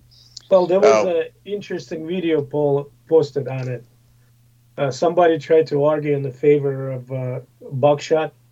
It's got like 7 pellets coming out at once versus the one at the time as you pull the trigger, and that's what he was trying to make a comparison, saying, right here I got like 9 holes, and right here I got from one shot 7 holes or whatever, and right here I only got 1. And I was like, all right, well, neither here or there. It's a shotgun versus the freaking. What about at the 50 yards or 100 yards? I'm sure buckshot will reach out and touch someone at 50, but 100, forget about it. Yeah. The Multi-Mount is a simple yet flexible platform that allows you to conveniently mount your everyday items wherever you may need them. A rugged 1.5-inch belt locks into the mount, allowing the attachment of any item that uses a clip or belt loop. With a quick release tab, you can easily swap out essential gear as needed. Ideal for mounting comms, tourniquets, lights, firearms, and more. The options are almost limitless. The platform comes with 2 backer options, either 3 and adhesive or hook backing, giving you adaptability and endless options on where you can mount your needed items. Access your essential equipment in your preferred configuration. Carry what you need, where you need, with our multi-mount platform, available now. For your exclusive Talking Lead listener discount, use the code LEADHEAD for 20% off at checkout. So earlier, Marco, Paul was telling us about his AR that he designed in collaboration with Spikes Tactical. You want to show him your AR, Paul? Let me grab it. Yeah, go grab that. So what I want to ask is, there are also AR style shotguns out there. I don't know if any of y'all have shot those. Yeah. I haven't shot those, and I was just wondering how good those are.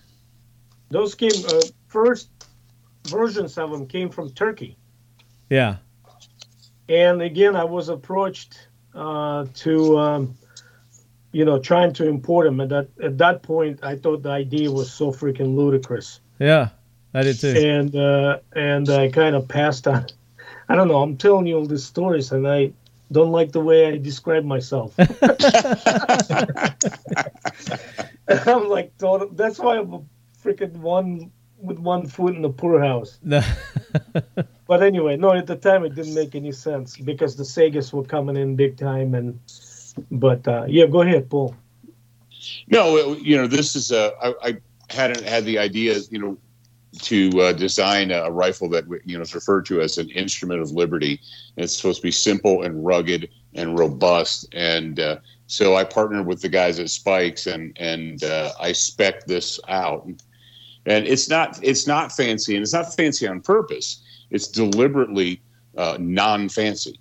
It's got a 16-inch full profile barrel, so that means it's got a little bit more meat on it. It's got a mid-length gas system instead of a short gas system. And I spec'd out an A1 length stock so that it would be tough. And we put inexpensive, relatively lightweight furniture in the pistol grip in the forend. A flashlight mount right here because that's something that's important. Comes with the backup sight. It comes with the tritium front sight. And it also, we've got a package. Put the knife on it. Show him. Oh yeah, and yeah, of course I needed a mid-length gas system so that the bayonet would sit exactly where it's supposed to sit. I knew Marco would like that. You like that, don't you, Marco? Yeah. Oh yeah. I'm sure Marco appreciates that. So what caliber is it in? It's a 5.56. Oh, 5.56. Yeah. Yeah. Awesome. Very nice. It is. It's actually like, I like the bare bone, nothing fancy type of deal. I have a BCM4 that Troy sent me one year, and that's a mid-length gas system, but it's more like at the time he was supplying those guns to some of the Salcom guys, and it, you know, he had the quad rail and stuff. And I remember when he sent to me, he says, "Enjoy your plinker," and plinker it is. It just freaking, I mean, it's like shooting .22 short. You know, that gun. It's like excellent gun. But anyway. I've got a BCM mid-length too. Oh, you do? Yeah, I've got a BCM mid-length. Oh yeah. Yeah, see. Yeah, I've had it for a while. I love it. Yeah. So back to the AR shotguns. You were talking about. So what? I'd like to say something about those because working where I work at, and we sell a lot of those Turkish AR style shotguns, and I feel like they're so those are popular then. Very popular. Oh wow. Okay. So they're really not much different than your typical gas operated Benelli, Beretta, Browning, right? Because essentially those traditional style gas operated shotguns, the gas operation system is, you know, pretty much operating off of the feed tube, whereas these AR style, they're operating the same way, but the gas tube is up top and then it's magazine fed, and so it has a puck that is traveling along a tube, and you can actually, like, if you're holding it and you're C-clamping that thing, you'll get a lot of gas on your hand because most of them are ventilated. And then you can see the spring system, the puck system inside of that, or for that gas-operated system. Are those adjustable, typically? I don't know. I'd have to look a little bit closer into them. Yeah. I've never actually shot one. I've just handled a lot of them. But they're really popular. People seem to love them. I think it's just the look of them. You see, like, the bullpup styles. You see the style that looks just like an AR. It's got very similar controls and ergonomics to an AR, but it's mag-fed, and it's just a gas-operated shotgun. But I always tell people, you know, it's like these can be picky because they're mag-fed. Make sure you're running those higher FPS, high brass shells through them, because anytime we just, you know, sell one of those guns, people are going to run the cheapest shotgun ammo possible through it, and then they're going to come back and bitch about it, like say, "Hey, this thing's not running." It's like, well, what did you run through? What kind of ammo are you running? But it's definitely a popular option. This is the one I want to get. On the Genesis. The Genesis is a little bit of a different story. Yeah, those are pretty slick. This is what I would get if I were going to get an AR style 12 gauge. This is what I would get. Yeah. The Genesis. Yeah, those are, so those operate with a, the barrel actually, I don't know the specific term for it, but the barrel moves to help operate the gun. So it's not as bulky. It's like a Barrett. It's like a Browning system. Or like a, or a Barrett 50 cal. Yeah. Yep. Mitigates the recoil. I'd say it's Browning because Barrett was much later.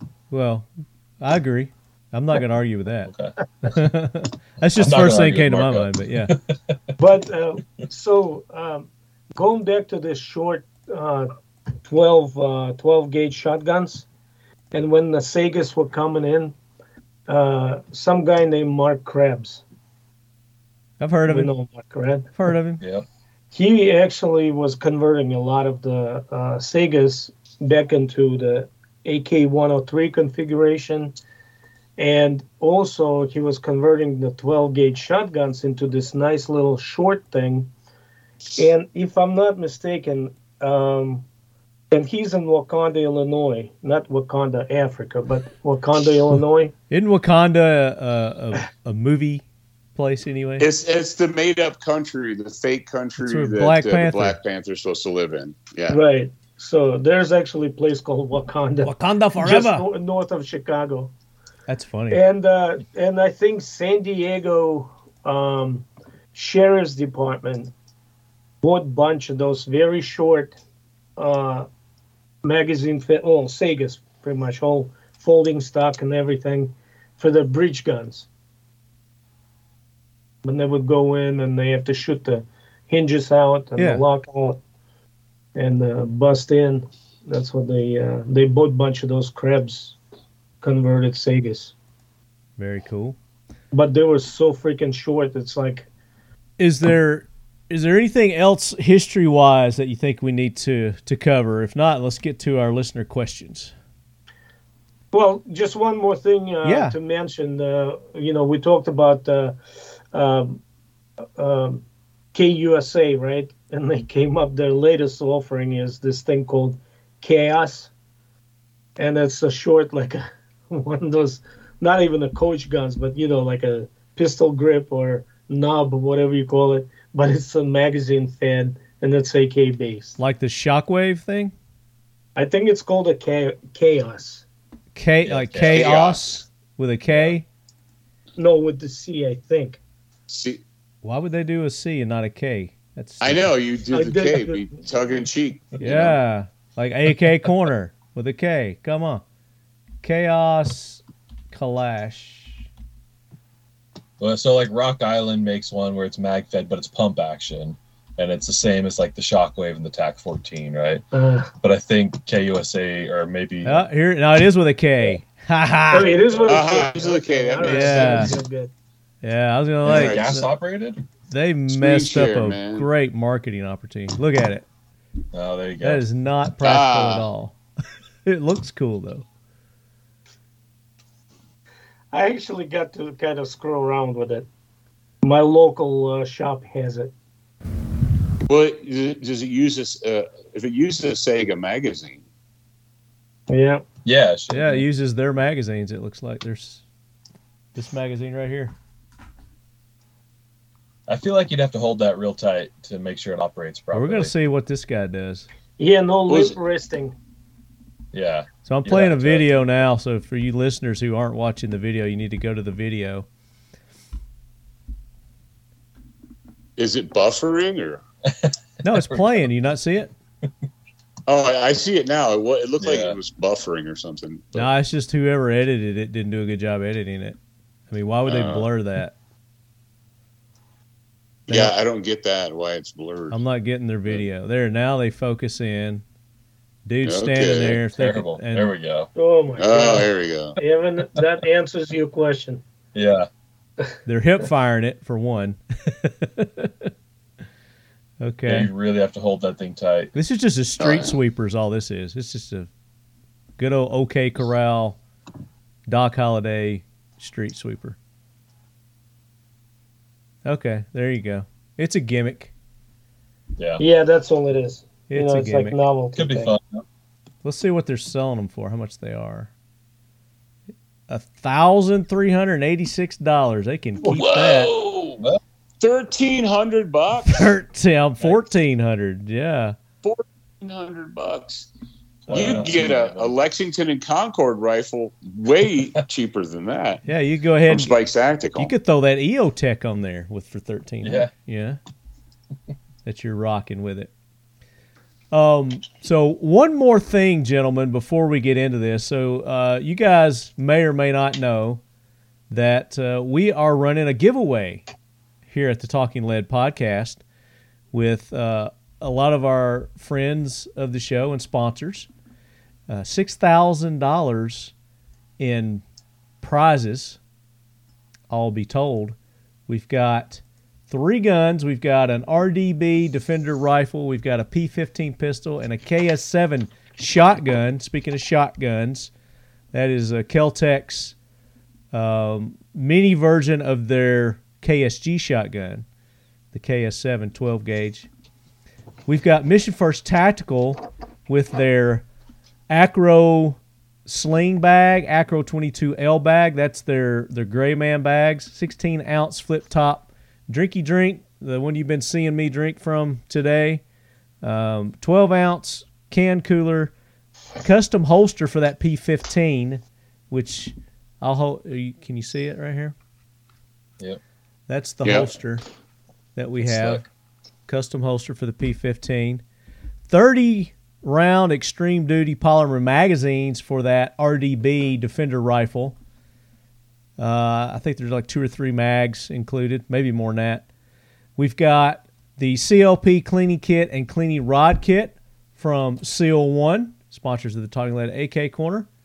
We've got dipstick branding with our logoed shirt, which I don't have on today, our new logo, our new hat, which this giveaway is celebrating 10 years of Talking Lead, the release of our new logo, 500 episodes plus, and we just went over 10,000 on our Instagram, so that's huge for us. Huge for us because I don't try to push and promote that crap. Kraken Case Company, the rifle case, they got their full size Sigma rifle case. That all this stuff, the majority of it's going to fit in, minus those bags. Defiant Munitions, because you got to have bullets for all this stuff. So Defiant Munitions is supplying 2 50-round boxes of 9mm Luger 125 grain plus P, 2 20-round boxes of the 223 Remington 69 grain, and you're at the range. You got to have ear pro and eye pro, right, Paul? Yes, sir. Got to protect your eyes and ears. So Walker Ears is doing some ATAX electronic earbuds. Those things are really cool. Tactical RX. Doing a pair of their Mother Trucker iPro. I think those are, what's that stuff, that lens that protects you from the, what's that called? Oh, shrapnel. What? Shrapnel. Shrapnel. No, it's that UV. Anti-rating. I don't know, whatever the fuck it's called. They're nice. They're $140, so they're really nice. Jeez. Yeah. Vortex Optics, we've got a Strike Eagle 1-8x24 first focal plane.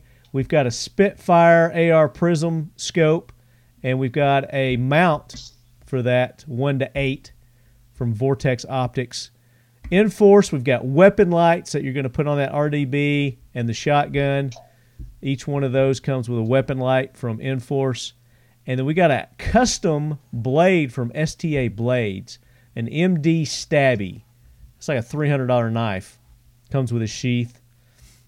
And then, I mean, you can't have fun at the range unless you're shooting at steel or what's even more fun, guys, blowing shit up. So Firebird targets, you're going to get several packs of those as well. So all that's going to one person. One person. What? One person is winning all this, and this is running through the entire month of September. So you go to Talking Lead's Instagram page. We've got a link there. We've been making posts. All of our partners have been making posts. Black Tie Digital Marketing, who designed my new logo, has done some videos for us, and we put those out there. So be watching for those. But there's one thing that people have been bugging the shit out of me as they're going and signing up for this, is we have a secret code. And I've told people that it's going to be coming in one of the episodes in September.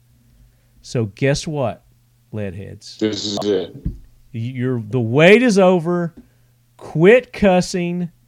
It's here. I'm getting ready to give you the secret code right now. So get your pens and paper ready to go right now. And is my screen being shared? Yeah.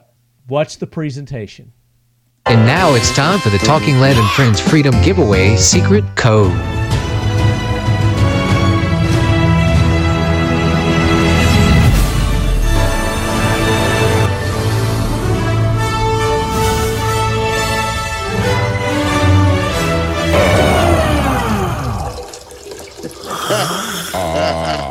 And the code is Eagle Piss. EAGLE PISS. Eagle Piss. Oh my God.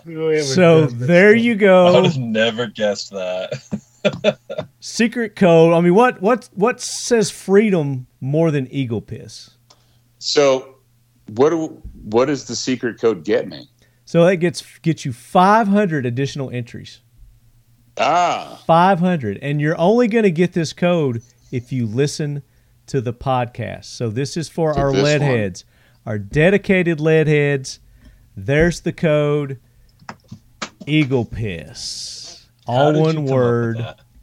And I don't think you can do caps or lower, so you just put it in and it automatically does caps, I think. So there you go. So let me stop sharing my screen there. And I'll play that for you guys later so you can hear the audio, because the audio is pretty funny too. All right, so I had to get that out of the way. So let's go to listener questions now. Okay. All right. Evan, pull your phone up too so you can help me out with these questions. I got you. So we'll start off with Pacific Northwesterner, and we're giving away prizes today to you who participated.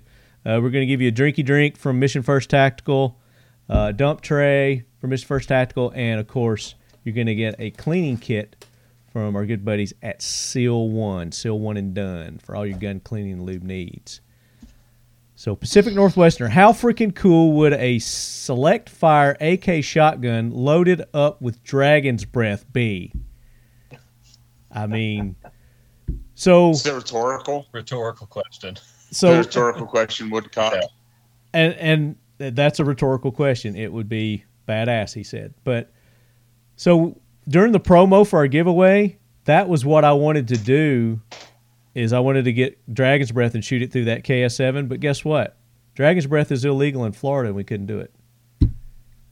Really? Yeah. I was so disappointed. So that's where Firebird came in. Boom. Filled the void for us. Yeah, we're blowing up watermelons, blowing up shirts. So you got to watch the promo videos, guys. There's some cool things that we did with Black Tie Digital Marketing. Attention business owners. Are you ready to take your marketing game to the next level? Look no further than Black Tie Digital Marketing, the firearm-friendly, full-service agency that delivers results. We've worked with industry giants like Keltec, Spikes Tactical, and Armalite, and we even designed the kick-ass new logo at Talkin' Lead. At Black Tie, we blend creativity and data-driven strategies to ensure your message hits the mark every time.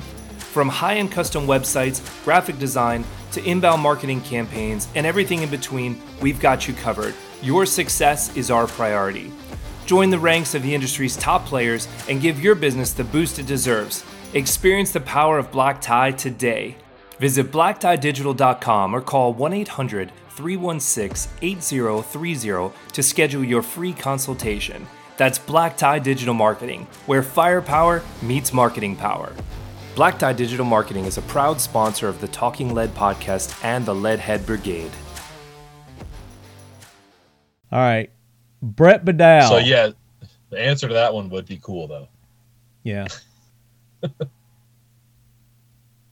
So everybody, there's a few people responded to him. So next question is from, well, here's a comment, Dissident Arms, because they were on the last one we did, shotgun episode. It says, now we're talking lead. I know they wanted to be on. We'll get them on again. They're good guys. Nikolai Abplanap. Best mod to do to an AK shotgun for 3-gun? Question mark. Oh, okay. Anything that reduces recoil, I'm thinking. Yeah. So a nice break. Nice break, yeah. Like Evan had. Maybe that the spring-loaded buffer tube. Buttstock. Buttstock, yeah. Yeah. That or a nice magazine well for quicker reloads. You know. Oh yeah, that's another one. Mag, yeah. You're going to be reloading those things quite often. I've seen a lot of 3-gunners run the double stacked mags, so they're getting 2 10-round mags double stacked in, so they can get that 20 rounds. Here's the best thing you could do is just get in touch with the guys at Dissident Arms, because they make some of the slickest race guns out there. They do, and they've got all the mods. And then he goes on to say, what makes all the difference when tenths of a second count on the competition stage? So, yeah, I mean, anything reducing recoil, maybe a little polished trigger. Ammo is key. You got to have good ammo. Brett Badal, what options exist for adding chokes to Saigas or VEPRs? The Saiga. Oh, check this out. You got something? He says. So, yeah, this is on VEPR, because they had that welded on little cap, but it was fully threaded barrel. So you take that off, the cap. This right here is actually a choke that's, you can switch in between by just rotating from full to whatever, modified and so on and so on. Oh, it's a click, kind of a click choke. It's like a poly choke. Yep. And it's also got the flesh hider. And who makes that? Oh, good Lord. I knew you were going to ask me that. Well, yeah, they're going to want to know that, Marco. Everybody turn around. While you're thinking about it, he goes on to say... I'm about to put the clear sunglasses on. So you can read. He says, the Saiga shipped with an external choke. Is there a decent source of choke options for this style, or who can thread the factory barrel to accept a standard choke? What steps can a person take to tune the action to the function more reliably with lower power loads? So it basically says deluxe poly chokes. Deluxe? Poly chokes. Like poly. DELUX? No, poly, like POLY. Dash choke. It's poly choke. Poly choke. It's a poly choke. Yeah, they've been around for a long time. Okay. There you go, poly choke, and that was on your VEPR. On the VEPR, yep. Okay, would those work on a Saiga too? It depends. If Saiga is threaded on the outside, yes. If it's threaded for the chokes on the inside, you're gonna have to buy like a adapter to screw it in to give you external threads. Okay. Yeah, most Saigas I've seen are just threaded on the outside. Yeah, there you go. And for the adjustable gas, where he's saying, what steps can a person take to tune the action? I've tried like the auto-adjusting gas plug on the Saiga. That didn't work so hot. That just has like a little spring in there to auto-adjust for the different loads you're shooting. It seems like most factory options where they come with, the 1, 2, or, up to 4 different settings, that's going to be your best option. The larger the hole, the better, the better cycling you're going to get out of those cheaper loads. You just got to be careful, because if you're running those higher brass loads and you have the setting to where it's allowing too much gas, you could potentially start to ruin things with too much gas flowing through those high brass loads. So I think it's just a matter of finding the right setting for the loads you're running and keep with it. Get out there and shoot it and switching it up and try your settings. Exactly. Paul, got any wisdom on that one? No, I mean, I like this one here. I it's got the 1, 2, 3, 0, and I was running the field loads on 3 and the high brass on 1. There you go. Read the next one, Evan. Another Brett Badal question: was this developed solely for civilian and hunting, or did Russia ever issue a Snotty. Shorty shoddy for any special purpose military service. Snotty shoddy. A snotty I figured shoddy. Him as shorty. It was developed for civilian market only. However, later, like units like Vitez and Wimpel and the Alpha, which did the anti-terrorism stuff, they definitely carried one or two Saigas on every mission just as for the purpose of breaching. And they were snotty shorties, is that what you would call them? Snotty shotties is what he called. Shotties, yeah. They were shorties. But it was initially developed for the hunters. Gotcha. Mustang Perry, is it better to buy a tricked out VEPR or assemble one from amazing parts? Depends on how mechanically inclined you are, I guess, and the tools you have. Yep. But if you got the dough, I would send it to Dissident Arms. Yeah, I was going to say. Or buy one of theirs, already tricked out. Well, so Dissidents, they typically made them out of the VEPR, right? But now they're kind of moving more towards the KS-12s just because of availability. They do the Saigas and the VEPRs, and they'll do some links, I think. There's some things they can do to links, and another one, I can't remember what it is. Gotcha. But like their real tricked out ones are the VEPRs. Yeah. Yeah. Boomstick Babe, my question is, who wants to give me an AK? Well, probably nobody wants to give you one, but we give them away from time to time on the show, so you listen, and you never know. We might be giving one away sometime soon. Yep. Listen and participate. Read Glawtrue's there, Evan. I think mine's in a different order than yours. Glawtrue, let me find it. I'm not seeing it. You're going to have to read it. How cool would it be if someone made a 410 Saiga that also shoots .45 Colt? The Taurus judge of AKs. Paul's just shaking his head. Yeah. I think the barrel would be too long with a smooth bore.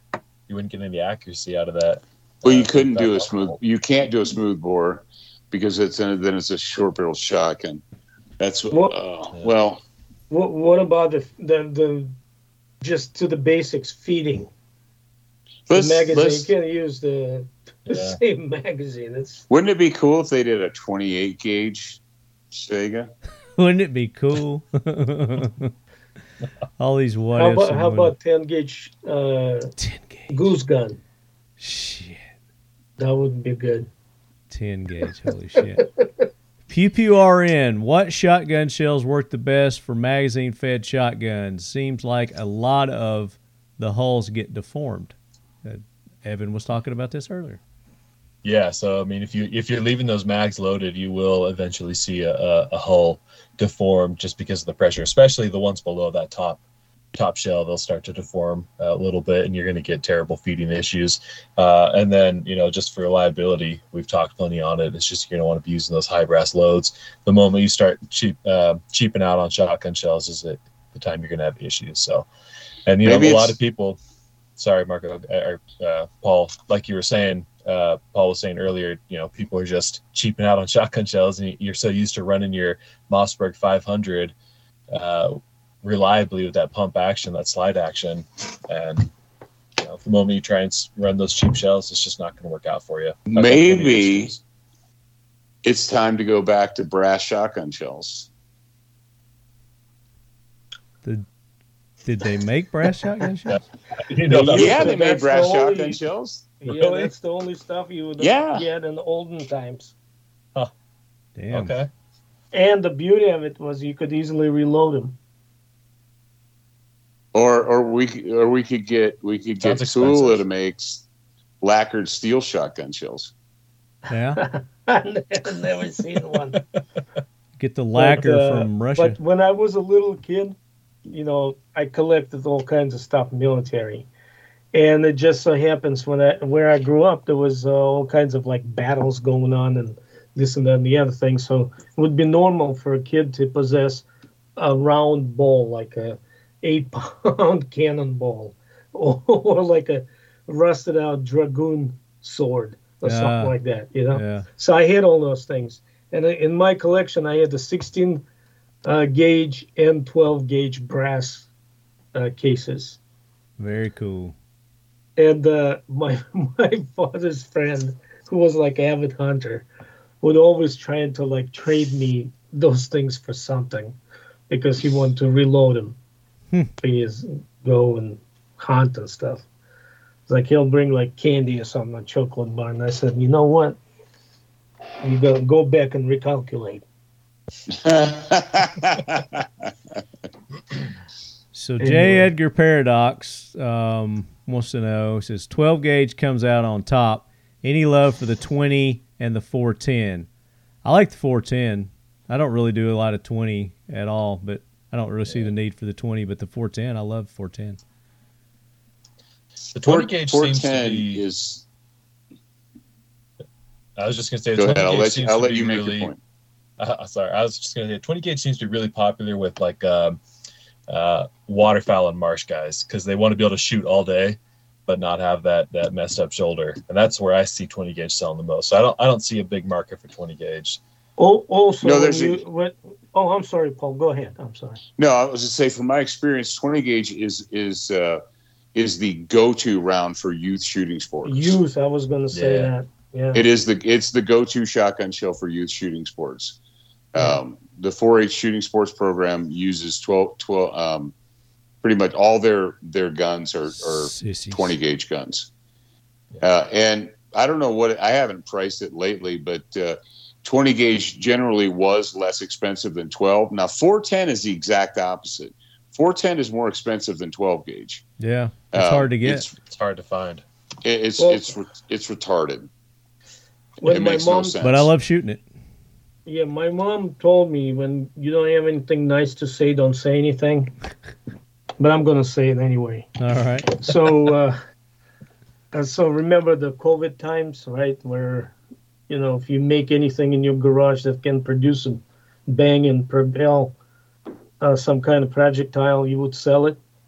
I mean, the walls in the stores were empty, no ammo to speak of. I would go to my like boutique, local boutique, Ann Arbor Arms, very good store. It's kind of like you walk in, the music is playing, and I mean, you can buy everything from clothing to, you know, guns, and the guys are usually really good over there. And there was this AK hanging on the wall. The walls were bare, right? And it was like a single shot shotgun hanging, and then the AK, like Saiga. And I come up to him, and I was like, what's up with that? He goes, that's 410 Saiga. And I think they just sold it like a couple months ago. A deep discount.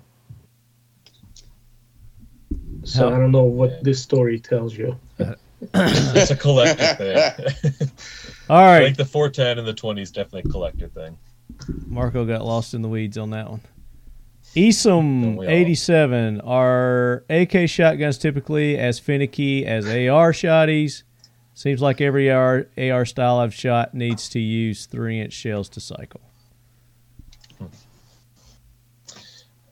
I think it's probably going to be the same as, you know, they're very similar, other than the fact that the AK shotgun's using a long stroke piston and the AR shotguns are using I guess you just call it a gas operated. I'm not entirely sure what the exact term would be for the AR style on the gas system they're using, but I would assume the reliability is the same as long as you're using, whether it's a 3-inch or a 2 3/4, a high brass load. Well, again, I've never shot the AR style, so I couldn't speak firsthand. Paul, got your hand up.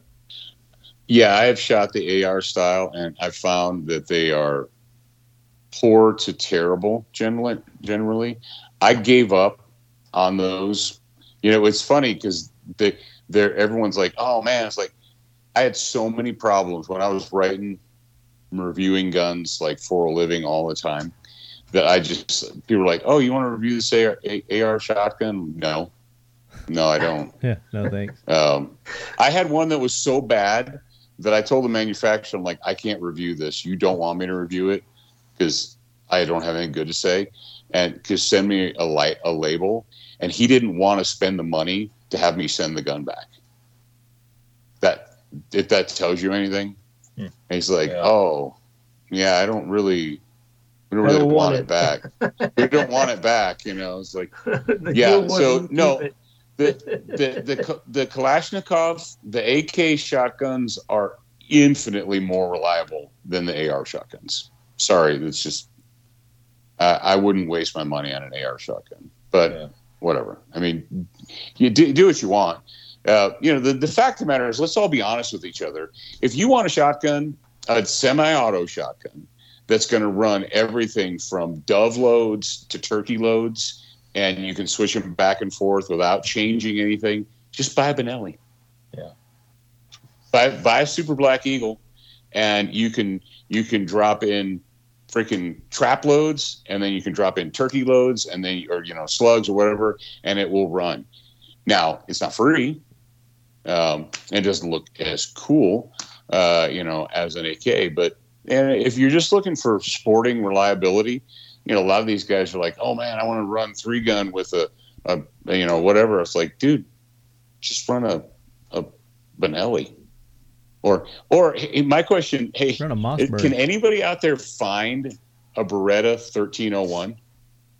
Dude, I haven't seen one of those come through my shop in months. It's been so long. I know there are pictures of them on the internet, but I've never walked into a gun shop and been able to put my hands on one. We've gotten a couple in the last year, but as soon as we get it in, they're gone within like a day. Gone. Yeah. Poof. Maybe we need to get the Chinese to make Beretta 1301s.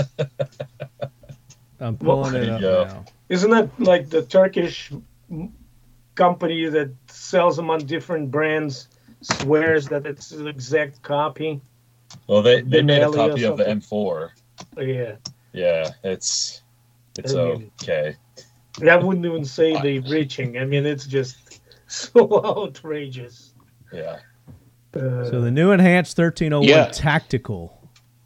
Yep. Yeah, they're supposed to be fantastic if you could find one. Yep. Lightning fast, easy to handle, safe to operate. I'll be right back. Do these have magazines? Can you magazine feed these? No, they're tubes. No. They're tube fed. They're just all tube fed. They're what shotguns should be. Because I know, but Beretta has a mag fed.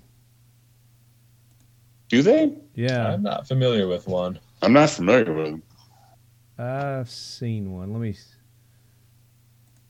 The only mag-fed shotguns I've seen, other than like Russian or Chinese, is going to be the Mossberg 500s, and those mags are just, I don't know why I think they're just trying to reach a different market, but that was an answer to a question that no one asked. Yeah. Yeah. Nobody wanted to know that. Right. Didn't they make a Shockwave, magazine-fed Shockwave? Yeah. I mean, it's based off the 500 series, right? And then they turned it into the Shockwave. It's just like Rock Island did the same thing. Mag-fed, pump action. I don't know. I love my shotguns. The straight-up Shockwave is the balls. It's fun. It's fantastic. Especially if you get the little feed lip so you can run your Aguila mini. The Walther P99, PPQ. Well, dude, you just buy a 590S. Yeah. Those newer ones. The 590S, that's one of the smartest things that Mossberg has done in a lot. They've done some smart stuff, but changing that shell elevator. Oh, wow. That's got to be. Are you on IM Movie DB or whatever? Beretta M3P. Oh, wow. There you go. Well, there you go. I've never seen something like that. Is that the Walther P99 gun, or is that a movie gun? I think it's a real gun. That's probably one of the ones where they, like, one of them came to the United States and went to a Hollywood prop house. Right. Let me do a search for it here. What's Such talking about? Does he have one? Yeah, I don't know. Such has one of those? No, that was just a advertisement pop up. An ad. That dude's just on every pop-up out there. Beretta, what was it? M3P? M3P? MP3, but different. Not MP3. No. Not 3MP. It's not downloadable. MP5. Well, looks like it's legit. Let's see. The Beretta M3. This is on the firearms blog. Okay. Beretta How M3 long ago was that? What's the date on it? 2020. Mm. The Italian company Beretta opens its vaults to show the M3P. It looks like a pump. These photos were taken in 1990. The M3P 12-gauge shotgun with 5 rounds fed from a detachable box magazine. Although some sources say the magazine takes 6 rounds, it can run both a pump action or semi-auto, which is great if you want to use special loads that are too weak, rubber balls, for instance. Yeah, looks like they did. What's that stock attachment? It's just a metal. Looks like they're designed, like the designability ended right there where the behind the pistol grip. Yeah, they're just like, we're done. Yeah, we're all done. I don't know what to do with it from here because we're not going to take it to market. So this will never go to market. It's kind of like the Spas. Isn't the Spas you can pump action or semi-auto it? Yeah. So interesting. Yeah, and my all right. I don't know about you guys, but my experience with the either or guns has always been terrible. Yeah, it either runs really good the one way and doesn't the other way, or Benelli made one, right? Was it a M2 or M3 or something? They made a pump action. You can convert to semi-auto. I remember seeing IV88 did a review on one. 88. All right, next question. Yeah. Let's wrap this up. Come out and play. How close are we to Zastava 12 gauge? Marco, you got any inside at Zastava? I've asked those guys several times to come on the show, but they don't ever respond. So, I don't see it happening. Yeah, I don't see it. Or didn't they just put a ban? Unless there's like a huge rise in the demand. But I think as far as like a AK style shotgun niche is completely, taken over by this Chinese imports and Russian Saigas and VEPRs. And I think whoever wanted one already bought one or can buy the KUSA gun. Yeah, well, I think the issue is the Turkish imports, right? With the AR style, it's like those are so cheap. Everybody who wants a magazine-fed shotgun is just going to end up with that because they don't really know what they're looking for. So Zastava, they're doing such a good job with their 47s, importing those. I don't really see them having a need for it, especially if it's not going to be used in a military style. But didn't Zastava or Serbia just put a ban on all their imports? Isn't Zastava here in the U.S.? Now, aren't they opening up a factory, or didn't they open up a factory here? That I don't know. I just remember hearing a lot about Serbia putting import bans on firearms. Export bans? Export from them? Sorry, export, yes. My bad. Well, I don't know why that would be. I mean, there's no war over there. They're trying to become a... Unless they're trying to become go walk and join the EU, which their goal is to join EU. But that's suicide. No, it is. But the problem is that all these little countries don't see that. They think it's like they're struggling pensioners now going to receive the German pensions and shit. Yeah, so this article. They're going to collapse pretty soon. The German economy is going to collapse, and there's two things going on right now with new guns. All right, anybody who's listening, they're like, I wish this company would come up with a new gun. Paul, yeah, hold that up. Look at your screen. Oh, look what you got. You got the new book from Nicholas Orr. Look at that. Nice. That's right. Evan's got it. I don't have it. This article. Serbia halts arms exports after U.S. sanctioned the country's spy chief for alleged illegal arms trade, and that was on July 14, 2023. But it said it was a 30-day export ban. So 30 whole days. Yeah. Yeah, that's but like the governor of New Mexico. CLA's question, I would say probably not. Idiots. Obviously, you know, the current administration and the one that wasn't the last one, but the one before that, you know, obviously they dream and sleep and dream to, you know, strip us all of guns and stuff, right? And one way that the executive branch can do it by way of regulating the import into this country, like with sanctioning Kalashnikov USA, and then later, a year and a half later, Molot, they got rid of 460,000 rifles coming into, or shotguns and rifles coming into the United States in one big swoop, right? So I would be, God only knows what's going on over there with the foreign manufacturers and what shenanigans going on, what kind of deals they making. Yeah. You know. All right, last question. Let's wrap this up. B. Hurst, 87. Yeah. He says, again, all exclamation points. He's talking about because we did a shotgun last year, but that was last year, and we didn't have Marco on. And he says, yes, Marco better join. Which would you pick, VEPR-12s or ... and why? Love my VEPR still after a 12 gauge myself. I don't know. Anyway, he loves his VEPR. Yes, if I great. I mean, I'm on the same page with him, and I love my VEPR. If I was going to join any, participate in any kind of competition, I'll take that. That gun over just about anything, and set up for high brass now.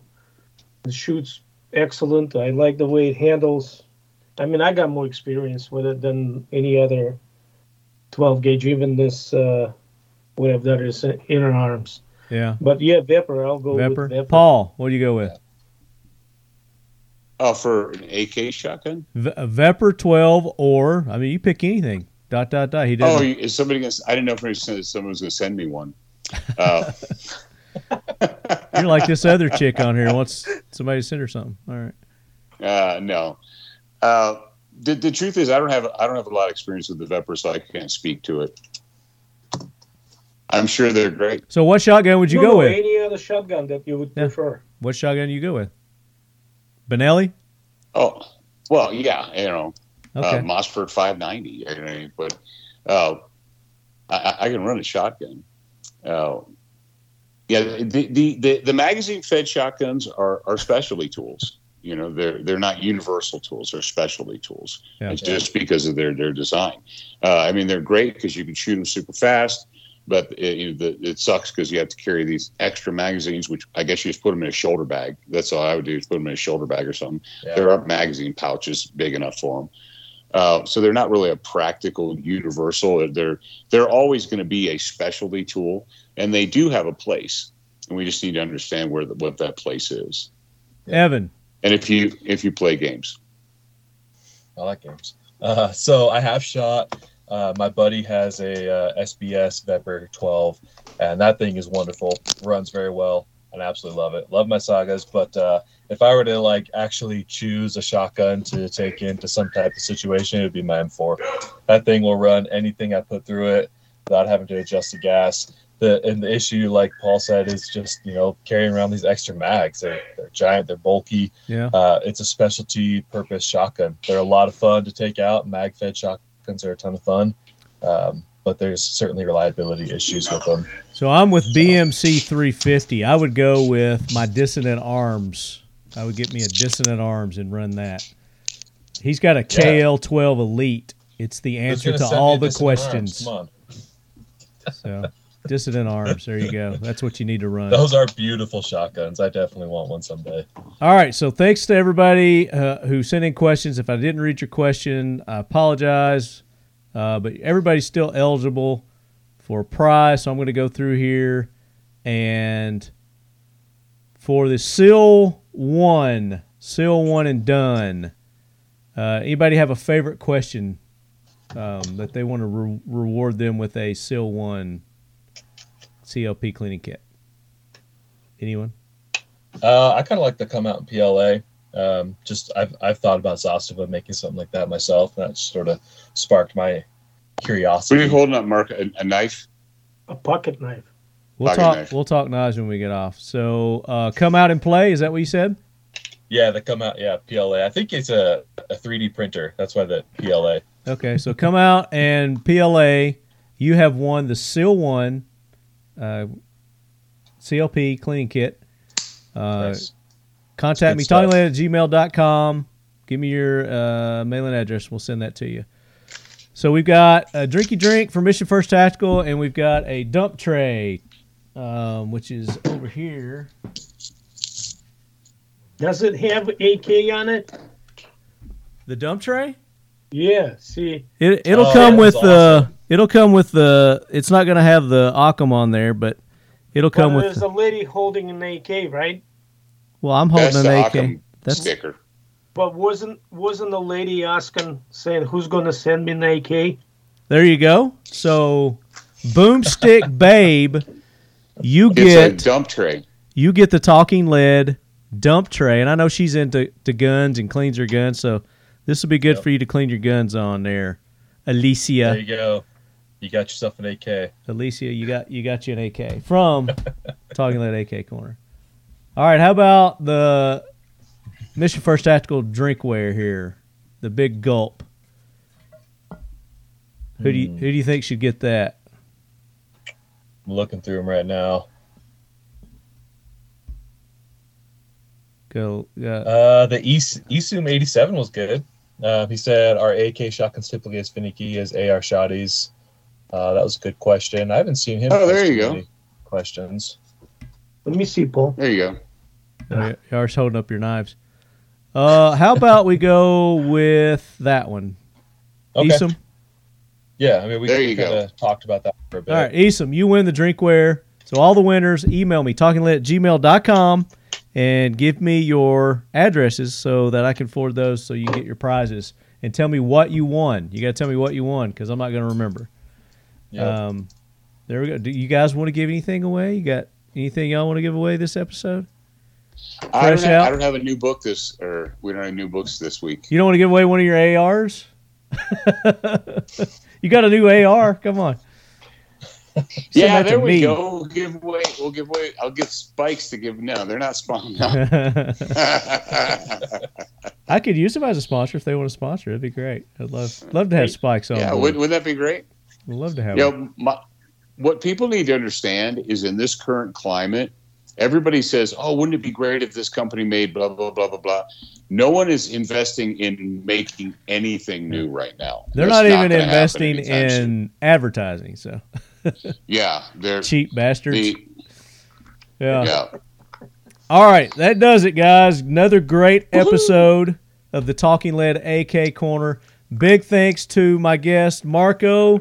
Thank you so much for taking the time and being on again. Paul. Thank you. Love you, brother. From Student of the Gun. Thank you, Paul Markle, Student of the Gun. And he's got his new, say the name of the AR again. Oh, it's the Lexington and Concord, an instrument of liberty. Go available from Spikes Tactical. Spikes Tactical. I wonder how many young people will understand that reference. Google it. Evan. Google it. Yes, sir. Thank you, brother. Appreciate you joining us. You came prepared, just like I knew you would. Thank you for having me. And be looking for our post on the giveaway, and make sure you go and enter for the giveaway. Yeah. And you've got the code now, so get off my back. Eagle Piss. Eagle Piss is the code. All right. Until what's the next one? The next what? AK Corner. Oh, what is this? This is September, so October. We got what would be a good October episode? Well, you don't forget, October 18th is National Hug Your AK Day. And we'll be coming out the 15th for the episode, so that would be good for you to be on in October, so we can talk about the Hug Your AK Day. Did you see the shirt design we just dropped? I didn't. Go to Show Marco, or you can stop recording. But Show Marco, or you tell everybody. I'll just pull it up. Yeah, I'll pull it up now. Tell me where to go. Go directly to our shopsotg.com. It should be shopsotg.com. So we're doing a brand new shirt for Hug Your AK Day, but it's a pre-order, and we're doing it one time. So, but I want you to see it, and I want to get your reaction. Run AKM. Yep, there run you go. AKM, nice. Dig That's it. Awesome. Paul, you know I'm an AK-74 fan. Well, I needed three letters, man. I needed three letters. I dig it. So there you go, lead heads. Go check out. I was good. Oh, go ahead. Yeah, let me finish up, and then we'll continue our talking. So, lead heads, go and support all our sponsors. Seal One. Go to seal1.com. Use code LEADHEAD. Get 25% off. Mission First Tactical, LEADHEAD. You're going to get 20% off there. Factory 47 for our AK logoed shirts, hats, hoodies, LEDies, all the cool stuff. Factory 47 with a K, LEADHEAD, 10% off. Defiant Munitions, all caps, LEADHEAD, 10% off. Keltec, lowercase, LEADHEAD, 15% off. And then Four Patriots, get prepared, stay prepared for all the disasters and unforeseen disasters that happen in your life. 4patriots.com and all caps, LEADHEAD, 10% off your first purchase there. So until next month, LEADHEAds, which we'll decide what the episode's going to be. I think maybe bayonets. We should talk bayonets. Oh, something. I was going to say that's what I love that idea. I love that. Yeah, and I got them all too. There you go. So bayonets. Next episode, LEADHEAds. See you then. We'll be bringing the collection out. Yeah. And it's the National Hug Your AK Day, so get ready for that too. Yeah, National Hug Your AK Day. Damn it, the entire day is ruined. I got so many. Eagle piss. Oh, my God.